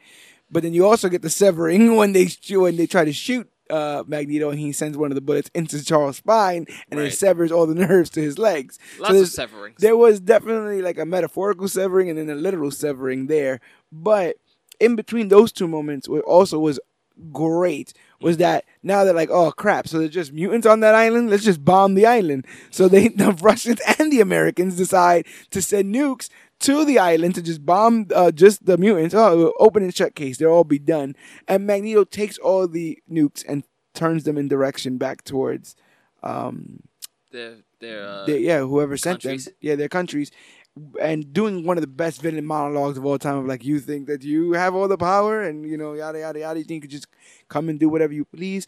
Oh, great moment. There's a lot of good Magneto moments, but I feel like Mag, our Magneto from the original trilogy reminds me a lot of Darth Vader, where he had a lot of cool swag, but he was too old to actually do things. so I, I want to say that Fassbender in that moment was like, okay, we, we got a new one now. We, we, I'll say this. this. I'll say this though. Um, for me, they had it had an easier job in the sense that Ian McKellen and Patrick Stewart were already able to work off their own chemistry because they were already good friends in real life. Yeah. So like the chemistry that Professor X and uh, Magneto are supposed to have as sort of lifelong friends is already there. Yeah. They just have to play the rest of it. It's true. So they they work themselves into an easy get there. and it was cool that they were able to explore how they get there, or how they eventually started. You know, Yeah. that where they were on the same page. There was a time period where they were on the same page. They were part of the same team, and the fact that this was a, a definitive choice of Magneto's Yes. in both instances. Even when Charles gets shot, he's all like, "Oh, my my bad. By the way, I'm leaving." You know, like he he. That's when he severs, and it defines the Magneto for. For the rest of the films, It because does. it's this Magneto, the Magneto who made this choice in this moment. I, I, So- I, I, I, I definitely think the uh the singer verse will deserve its own episode sometime. one day, one day. I don't know. He's he's kind of in some Me Too mo- uh, movement. oh no. I'm not, not, not about singing, but like that's what I call that entire Sony X Men. Oh yeah, right. Yeah. Oh, the time. We'll do the timeline. That'll be a five-hour episode. We'll do the timeline. No, not the timeline. iron Jesus that Christ. out. Get everybody on the same No, page with that. no. What do you got? What do you got for your uh, number four?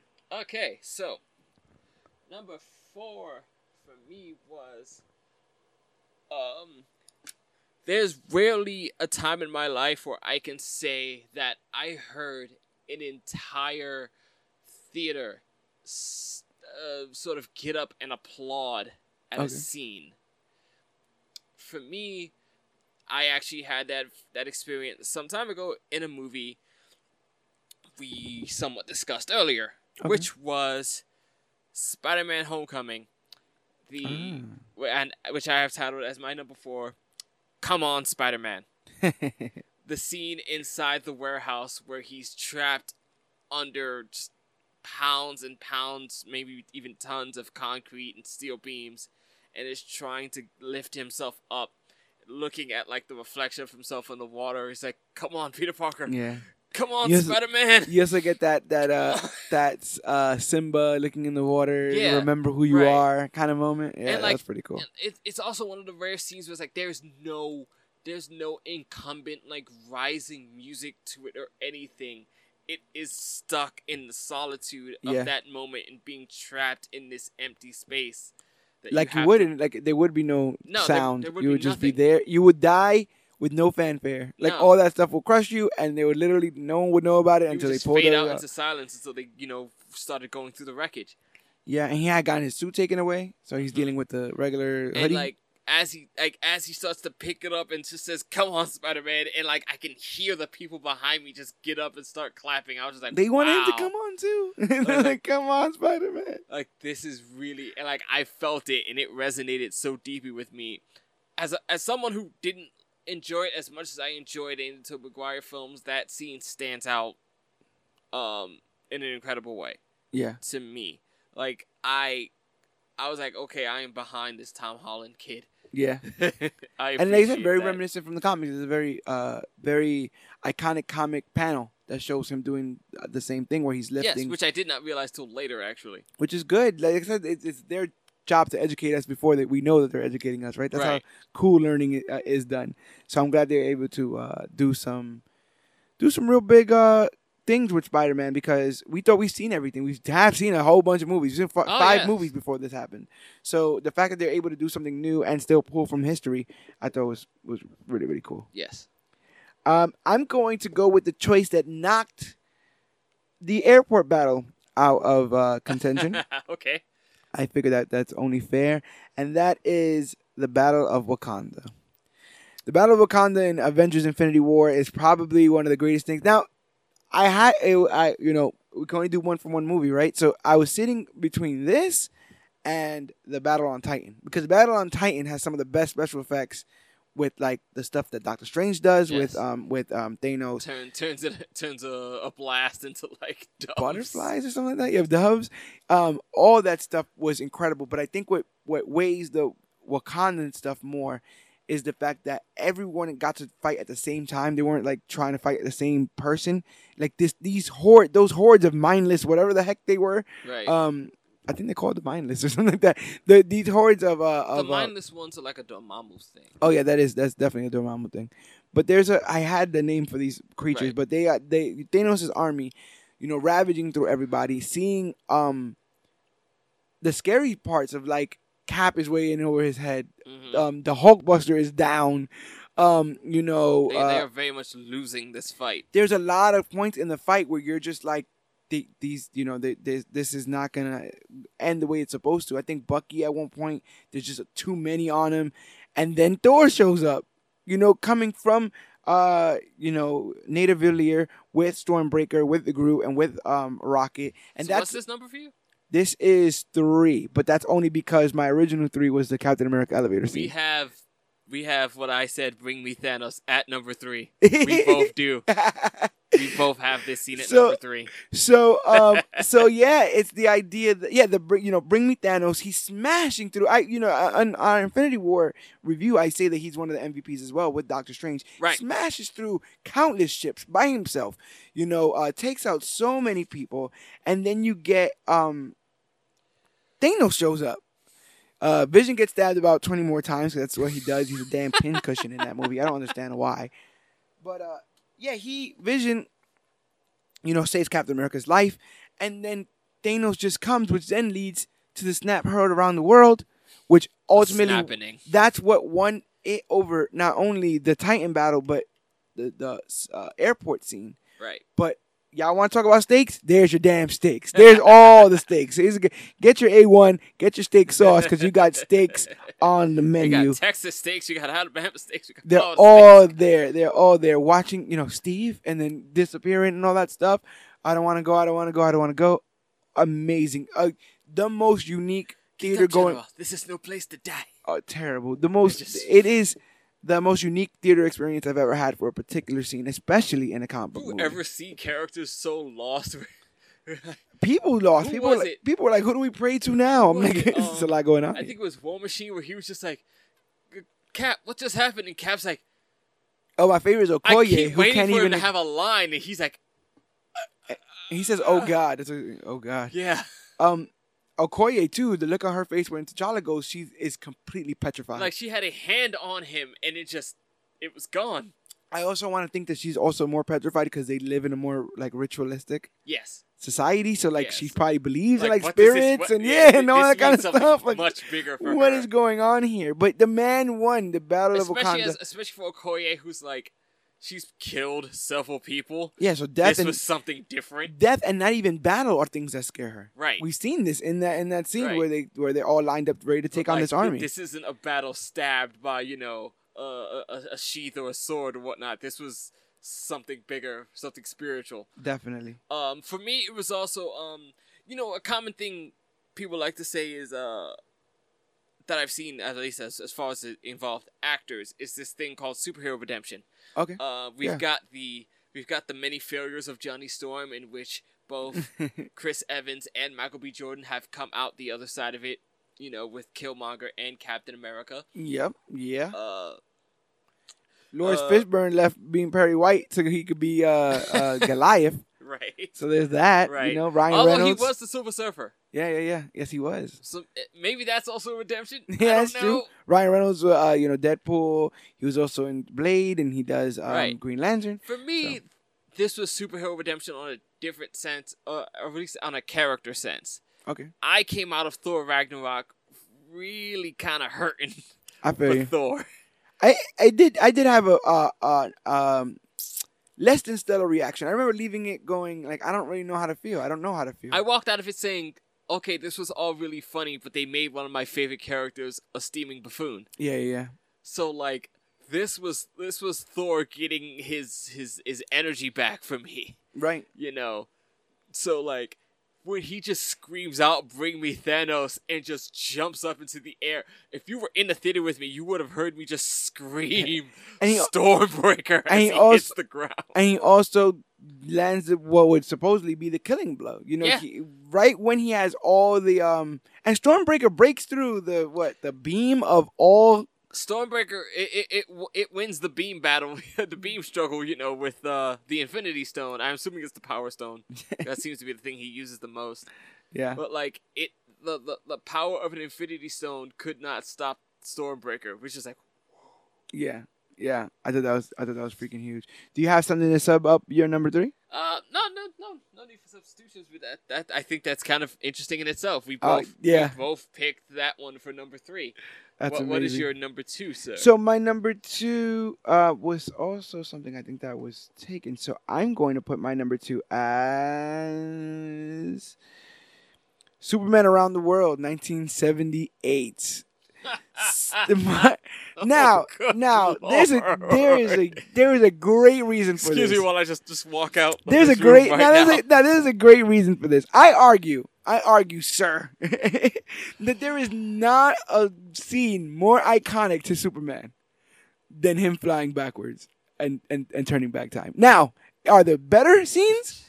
There definitely are better scenes, and I think that you might have yours. I'm guessing at the top because we're at number two now, and I have I, I chose not to speak on Man of Steel for a reason, but watching Superman uh, turn back time in Oh 1978 God. as Christopher Reeves is a hallmark moment not only for uh, superhero movies as far as like the capabilities of what these characters can do. Because guess what? Uh, Luke Skywalker ain't turning the world around. You know what I'm saying? That ain't happening. You know, Poltergeist, uh, you know, Freddy Krueger, none of these guys are doing that. You know what I'm saying? We got Superman. He turns back time to save Lois Lane, Margot Kidder, If rest I her soul. Turn back to... You know, he starts that. He starts that. That's now now the all in the rave. You know, uh, I mean, it's all the craze. Now you got Deadpool doing it. They do it in Teen Titans. Like this, it, this is the thing. But the first person to do it was Superman. Should he have done it? Would the world have survived? Those are questions for a different list. My what I'm saying here, rule of cool applies. You take your suspension of disbelief. When when that happened, when you were a young kid, all you knew was that Superman, if he wanted to, could turn back time by flying backwards. He's literally never done it ever in comics. And this is only ever done in this film. Never done again in film. But that's why I think it's one He of the can also, greatest like, moments. Pull off his S and throw this really awkward film. Yeah, like at you. cellophane, like some kind of cellophane uh, uh, trap or something. Oh my god! But Superman, I'm telling you, Superman 70, Superman 78, All Superman flies, Superman right. flies right. around the world. You That's know my what? number two I'll, moment. I'll, I'll give you this. I thought we almost did it again, and then you you freaking swerved me on that. oh, that's what I do. That's what, that's what we're here for. Uh, good lord. Okay, so my number two is similar. My number two, though, is the one you've been waiting to hear about, which is Man of Steel, which is First Flight, Yes. which is the the amazing Hans Zimmer score setting the stage for Superman. Finally the actualized Superman finally emerging from his fortress in the suit. And gives it a first try, stumbles a bit, and just hears the words that were said to him in his head and focuses all his energy and just shoots up into the sky. And it's the most amazing moment for me because you can see the look on his face. Yeah. He is a child in that moment. It's just like, holy crap, I'm flying through the air. This is amazing. They also have the confidence to let that scene play out. Yes. You know, the it would have been real easy to just have him shoot right out the door. Yeah, the scene. Um, you know, or they could have done a lot, a lot of heavy narration, like over the back or the Right. back of it, or uh, whatever. But the fact that they let it play out, you get to see. It's one of the most human moments of super of, of in Superman history. Not even Right. Man of Steel in Superman history. And I would say that probably now, now to some may eclipse my moment, but it's about the flight, bro. It's about watching the guy take off at tremendous speeds. That's what people want to see. You we want to see man can fly. people want to see the man fly. Um, you're a big uh, Man of Steel Just fan. Do you think that's the best? Do you think that's the best moment of Man of Steel? Did you pick that as the best moment of Man of Steel? Um, as a moment, yes, I'd say so. Like, at, at a close second would be the fight, but I think as a pure, just sort of, um, rewatchable and uh, happy moment, it would be that one. Okay, I could dig that. I could definitely dig that. The fight comes in a close second though, but that's just a great moment as a fan who just likes watching action and Right, right, right. punching and things destroyed. I uh, my that Superman around the world moment was my number one. Uh, so, but I'm actually missing one. Yeah, because we we we've had we had two that were the same. We had the the Wakanda battle, and we had the elevator for Cap. Well, I mean, So- so- just means you got to ten a little faster. Yes. Uh, so I will just uh say that I guess. Oh well, then if I'm gonna if I'm gonna do my number one off the off my top of my head, I will say Tony Stark um sacrificing himself with the nuke. Even though I guess he didn't sacrifice himself, but Tony Stark choosing to send the nuke into Okay. outer space uh, at the end of that fight on of New York. First of all, the fight in New York is it's, it can win on its own. Sure. Um, but I also feel like there's a lot of that, that that's nothing. Right. Is that wrong to say? Am I gonna get? No, not at all. Not at all. Not at all. But um, I feel like there's a, yeah, there's a lot of that that's just like set piece stuff, you know, Yeah. and you don't know any it's of these people. It's a great fun fight. And Yes. there's, there's a lot going on. You know. But there's not There's really that emotional. cute little moment where like, like, Hawkeye makes the most impossible bow shot Oh, he's ever. not even looking and. Loki's just kind of like, they, they shot an arrow at me. Boom. Yeah, he's not even looking half the time. You got the Thor stuff. I mean, the Hulk stuff with Yes. um Smash, and I'm always angry and puny God. You know, um, but it's the Iron Man stuff because he's probably the person, like I said before, with the you know the most over his own head in this, um, and doesn't really know what to do, and just made an executive decision that I'm just gonna take this thing to space, and could have died and almost died. And I thought that that set a good precedent for the amount of stakes that they should have in these Avengers films. So see, here's my number one. It is the one particular moment in there. Okay. My number one is just what I simply said was um, Avengers Assemble, Okay. which is the big circular shot I was thinking that as well. Yeah. of all of them. That was the moment where it's just like, this thing worked. Yeah. We, we, we invested in this gimmick and it, it worked. Yeah. We put out about a good, what, four or five movies? This is what this looks like. This is what the final product of all your money and all of our money and stuck time with us on this and ride. story and, and then we gave you this big collaborated film and like this worked and like the theme song that has stuck with them since then yeah. that plays over it like you get all your characters stand standing together fighting for New York City Captain America the Hulk Iron Man Black Widow who was the most ill-equipped person to be in that thing She has She's guns. like I have guns. He's like, yeah, it's like I have guns and they have limited bullets, so this is not going to be. but I guess gonna- you know Hawkeye I have bow yeah, that's all they got. But they, but they were part of the team, and they showed them to be like worthy members of the when team. I when I went to um the big like Infinity War marathon event, uh when they played Avengers, like everyone kind of just got up for that scene again. yeah, It it is it reminds that. you how you felt the first time you saw that. Yeah. all come together, and it was something you had only seen before in books or in animated uh, Like, shows. here we are for the third movie, and probably the one thing that this whole thing has been building up to for this entire time. Which, by the way, which was apparently a mistake. and that film and that thing, you know, break a billion dollars. That film and that moment break a billion dollars. Right. It set the standard for what we get now in the MCU. Oh, oh, just Do you know what I mean by that?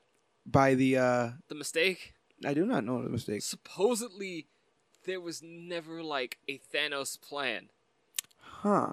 But Joss Whedon just like threw in this thing at the end where it's just like we're just have Thanos just looking at the Earth.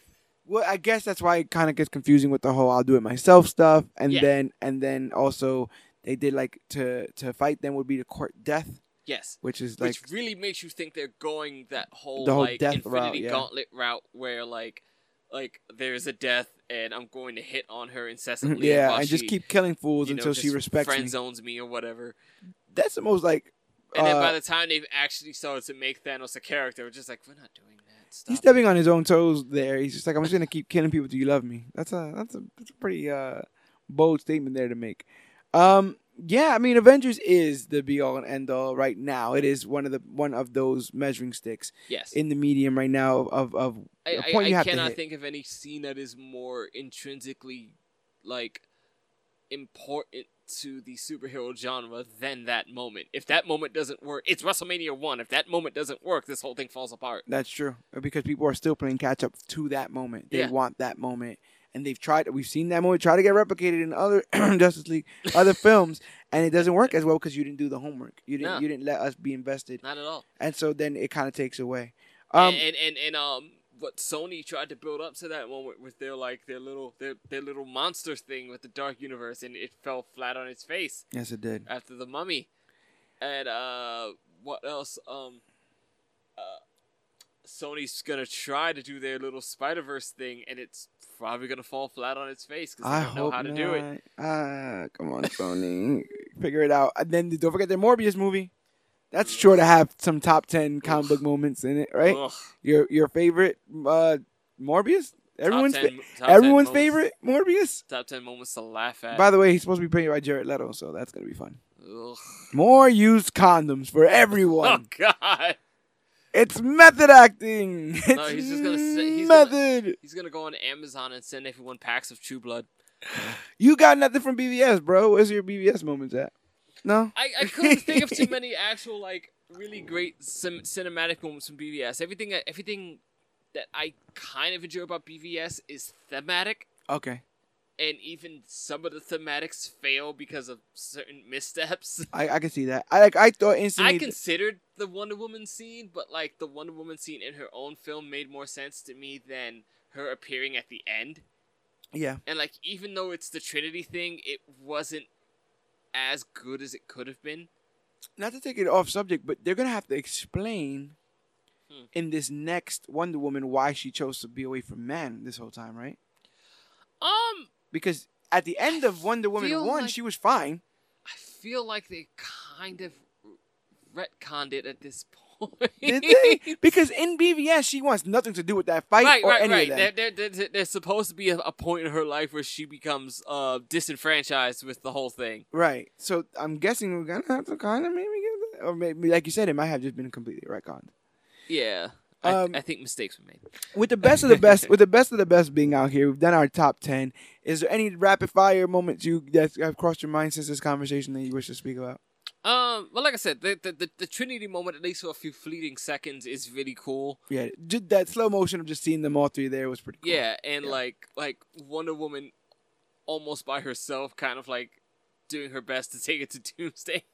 The Batman vs Superman fight. I do fight. love this one particular scene where she gets knocked like Oh, she three smiles. miles away. Yeah. She just looks up and smiles. It's Yeah. just like, ooh, I haven't seen a fight in ages. No, then she does like this weird thing with her head where she's like, "Oh, okay, all Like, right, this, all is, right. this is what we're doing. Okay, We're let's, back in it. let's yeah, let's get it." I think Um, I'm loose now. Let's keep going. Uh, I'm trying to The, the. Batman v Superman fight is fun for what it is. I don't I know why people fun. expect it to be longer. Like how much? yeah, a lot of people talking about yeah, what the heck? They only like, fought for this long long. was? I guess I did. I guess it's just fight? because of the name of the of the movie. Like, I, you should never call a movie something like that. I feel like No, it sets it all. sets a, a weird expectation. But see, that was one thing that happened with like it happens with things like Avengers and Justice League and whatnot, where it's okay. This is a this is the Avengers. I'm coming to this movie to see the Avengers. The first half of the movie is setting up the Avengers It's very true. and getting them to get along so they can be the Avengers in the last twenty minutes. That's that's uh you know Dan the Common Man's big problem with Avengers. He actually likes Avengers two more than Avengers one because he says that Avengers two gets off right where you know like where from the beginning to the end of that film, it's an Avengers film. I see where he gets that from because I said that about the Thor movies. Okay. Um, I With two? I like Thor 2 better than Thor 1 because he's Thor the entire film. And he's Thor on Asgard and Thor in his regalia and Thor, you know, everywhere else. Whereas the first movie, it's like he's Thor for a little bit, then he gets his powers taken away, then he gets them right back at the end. Yeah. So I- you mostly get Donald Blake. But I do like, but I do really, really, really like the unworthy scene from that film I get that too. where he ripping off the parts of his armor. and Yeah, yeah. sends him to Earth. That is- is- that you is a are unworthy. Yes, that is a good scene. Anthony, I uh, strip you of your right. Anthony Hopkins, uh, yeah, he killed it in that. Um, it, I also found that when I was thinking about the best of the best, I found my eyes and my mind going a lot to TV, Okay. and I had to like scratch a lot of that out. yeah, I like we were talking that. about, like I like I like TV Wilson, Wil, TV Wilson Fisk more than I like you know movie Wilson Fisk, Right. and I like uh, TV Flash more than I like movie Flash. So a lot of the times that I would think that I was writing a moment that I wa- liked, in actuality there was something else uh, in television or comics that I was thinking of that wasn't really a movie thing. I found myself having to fight over a few scenes. Like for um,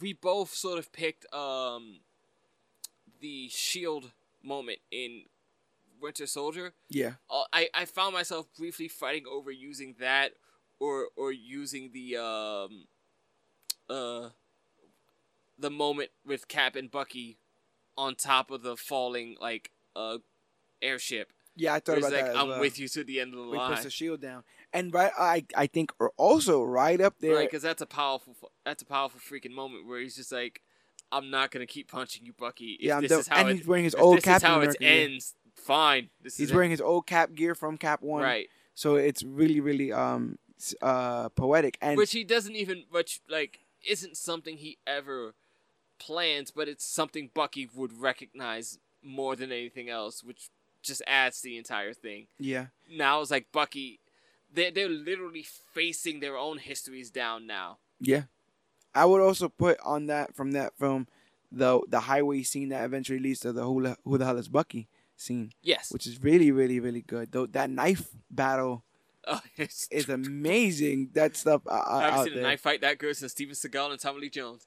Oh, it's great. uh, but no Marthas, no bat credit cards on this list. We're not doing any. Wait, uh, by the way, Sebastian Stan says that is his favorite line in all the movies he's done. oh yeah, who the hell is Bucky? Who the hell is Bucky? Uh, I see that you didn't put no. Uh, my name is Trevor from uh, Iron Man Three on there. Jesus, There's no. um. Where's my bird?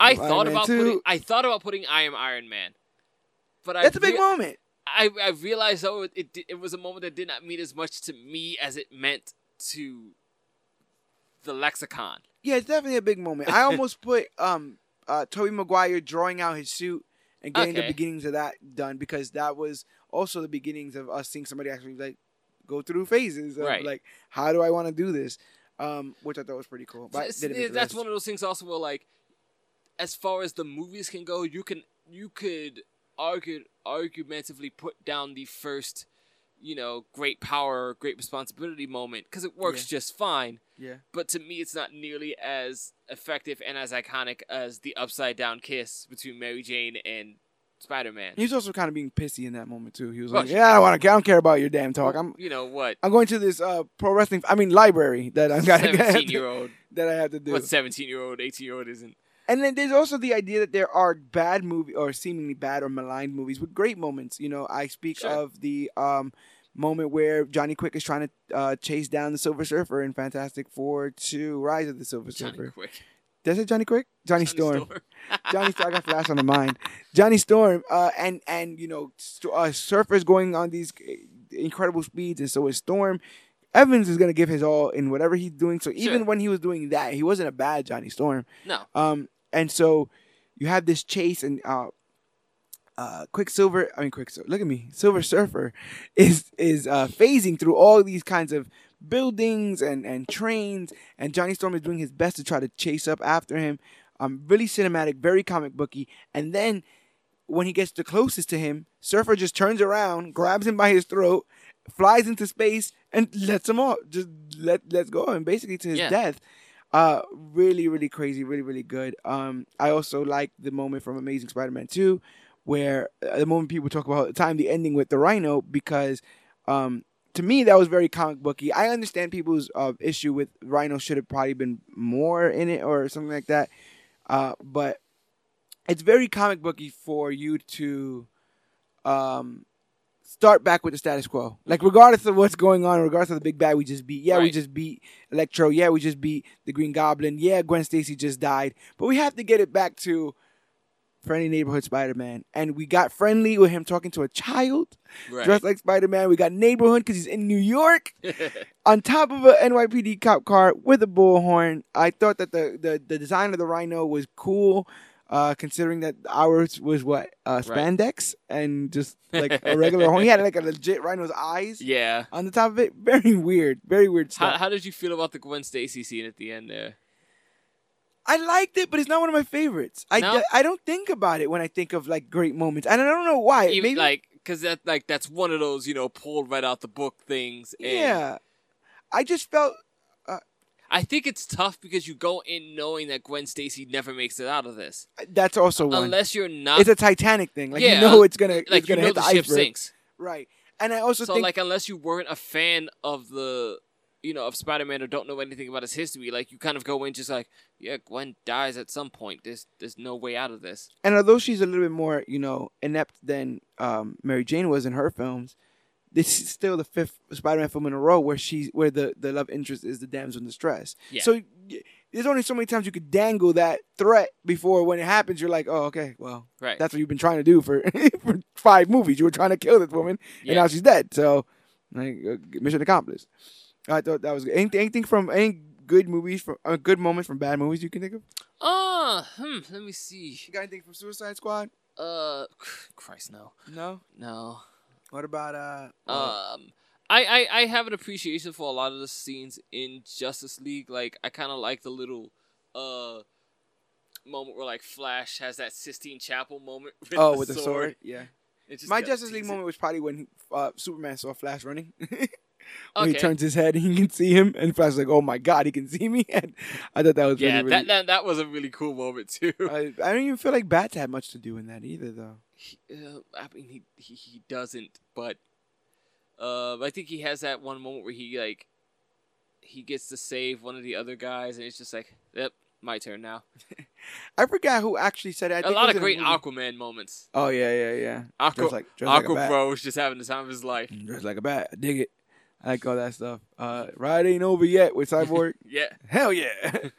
um, but I forget who says it. I think it was. I think it was. I think it was like a, a philosopher. Maybe it was in a movie. But the idea that life in general is just made up of these moments. These moments that we Sure. hop, we hop to. These moments that we, uh, you know, navigate through, and man, we've been lucky to have some great, great, great moments in comic book uh, movie history. And and hopefully we will continue to have uh, more when- to the point where I have to revise this here and here list. well, what I'm what I'm finding is that the more that they choose to go balls to the wall, Mhm. a lot of our choices are literally like extremes of this genre. Right. Um, and you know the fact that he that they're uh, able to get there more often now than they were before is giving them more moments now. We've spoken more about post uh, Spider-Man, X-Men, that kind of thing. You know, like in this new um, millennium Mhm. than we have uh, previous, and I think that that that's a good sign. I'm hoping. Yeah, uh, people we're, talk about on, we're on a good track here. people talk about superhero fatigue, but they keep giving me these moments. I'm going to see every single film. I don't. have. I don't know if the. I don't know if it's as long as long as they keep having people tell good stories, if the bubble actually bursts. right.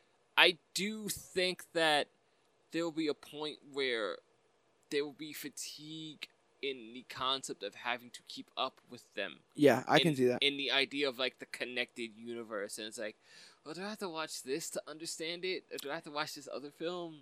Especially if um we get more than like our regular allotted. Like we we're up to like three Yeah. MCU movies a year. Yes. Uh, sometimes two uh, DCU. If that increases, I could see that getting Right. very like every month. In addition to this, that now has to be dissected and you know uh, figured out where they're gonna go, and then you doing the same thing next month. It is definitely a lot. Um, Yogi had, I think, one of his favorite moments was the Zod fight, like you were saying, uh, mentioning, Yes. and I think we have to mention just the the craziness that was that. Now, uh, casualties aside, right? Collateral damage aside, um, Yeah, You- because, we've never know, seen a superhero- done that with Superman. we, years we've, we've never seen a Superman fan like a fight like that. We've actually got to see him kind of let loose uh, when Mhm. he thinks that the world is being threatened. We see him take out the terraformer, which was amazing. that that's like what what else would a battle of god-like men look like Yep. except the way it, it and it should be. It kind of should be scary, right? It should be scary. Yeah, say what you want about the amount of damage that was done. If that amount of damage wasn't like, what scale did you want two Kryptonians fighting on the planet on? yeah, exactly. You know, it, it's this isn't like Dragon Ball Z where you can just. This was the comparison I always heard. Well, at least you know Goku or whatever would take the villain to like some deserted place. I was like, why would he follow him? Yes, exactly. That's one thing. And two, they Dragon Ball Z seems to be covered in deserted places. Right, And it, it's not like I, but you've seen Cell and them, desert land. but you've seen Cell and the androids destroy whole Cities. blocks and whole cities. Like that, Yeah. that's just, that's still very much a thing. Um, so like no, that that's what that's what two gods fighting in a big city metropolis literally would look like. and Zod, you know, played by Michael Shannon, he's basically a bubbling pot of potential energy because he's just gotten all these powers. He's just dealing with the, you know, the increased strength, the the uh, Mhm. the the heat vision, all that kind of stuff, and you get to see that all unfold. So that needs to be And he already of. walked in with the skill of a soldier. that definitely needs to be spoken of. And S S equals hope isn't that bad of a scene, you know. This, No, uh, not at all. Not at all. S. it That's what cute. it says. The S stands for hope. Yes. But we stand for great moments like this, and like I said, uh, hopefully we'll be uh, getting some good moments in the future. This has also led me to believe that probably down the line we'll maybe be doing a uh, top ten worst uh, uh, comic book movie moments because I think that that list will also be not only entertaining, but I think we'll get to it uh, pretty quickly. I I think. may have to watch some stuff I didn't want to. uh, yeah, you're gonna have to get. Uh, remember that Captain America movie we saw? That thing was terrible. Uh, But if you want to see our review or listen to our review of our Captain America 1990, we watched that terrible, terrible film and we Yes, reviewed did. it, me and GT Rebirth. Or if you want to listen to any of our other movie, TV, or comic book reviews, all you have to do is look for the Major Issues podcast wherever podcasts are found. That's Podbean, Stitcher, Podcast Addict. Uh, you got uh, Apple Podcasts, I believe is an app for that. Um, wherever podcasts are found, if you have a regular Android phone, you can Google Major Issues Podcast from your phone or computer, and we'll be the first thing to pop up. Just like, share, and subscribe. Spread the message, spread the word about what we're doing here at Major Issues. Grow the audience, and if you can, like, um, like I said, like, share, and subscribe, but also rate and review. We need some um, more reviews. We've gotten some ratings, some five stars, so that's definitely good. And our audience is growing exponentially because of you guys, which is amazing. Um, I always said, you know, I've been to the future. It was once, but I, I was there, and I know that Comic Book Clique and major issues become the latest and greatest thing to come to comic books and comic book media. But it's gonna take your help to get there. So keep liking, sharing, and subscribing. Keep rating and reviewing, and I promise you that we'll be here every single week. We still haven't missed one. Knock on Still haven't. uh, Still haven't. part knock knock on particle wood. Also, But- once again, we have you know various various amounts of social media that you can connect with us on if you'd like to. Um, I just opened up a, an account for us here for um, Rebirth GT. That would be mine. Yeah, Uh, you we got have the Major Issues CBC Twitter. Yeah, we got two Twitters right right there. Uh, if you guys want to reach us on Twitter, ask us questions or tell us what your top ten moments are. You can also go to If you want us Facebook. to do riff tracks, I'm trying to talk them into it. We can just we Oh, can I just think we can sit do it. through you know Doctor Strange and hear us react to it live. oh, I dig it. We totally got to do it, and we're gonna do an unboxing soon. We might be doing an unboxing next week, so that's gonna be cool. But if you want to catch the stuff that's not podcast related about Comic Book Clique, all you have to do is go to Facebook.com/slash Comic Book Clique, Instagram at Comic Book Clique, or use the hashtag Comic Book Clique to talk about the newest, hottest, latest, and greatest things to come to comic books and comic book media. Keep building up these moments. Keep building up the Clique, and help us get to be what I know we can be because we are going to be the greatest of all time. We're going to be in the top 10 of something, some list. Somebody's making a list and we're, we're on it somewhere. We're gonna be on a Watch Mojo list somewhere. I don't need to be an honorable mention, right? I'm trying to be the uh, bring me Thanos of of podcasts. If we could just get the, if we could be the Avengers assemble moment of podcasts, that's all. Is that too much to ask? No, I I don't don't, think I don't think it is at all. I don't think it is at all. Like, eventually, we'll have our own, like, you know, Comic Con booth and everything. Oh, that would be amazing. I dig that. Oh, we're going to Comic Con this year. Um, uh, uh, the, the guys of CBC, the guys of Comic Book Clique will be going to Comic Con this year. Just stay tuned to everything that we announce on all our social media platforms to be a part of it all. But my name is George Serrano, aka The Don. My name is Gregory Thomas, aka GT Rebirth. And this has been the top 10 greatest uh, moment from comic book movies in history. And whether or not uh, you have your arc reactor ripped out of your chest, whether the snap heard around the world took away 50% of your friends, whether your mother's name is Martha, or whether you have a bat credit card, remember that we are the Clique and you, yes, you are worth it.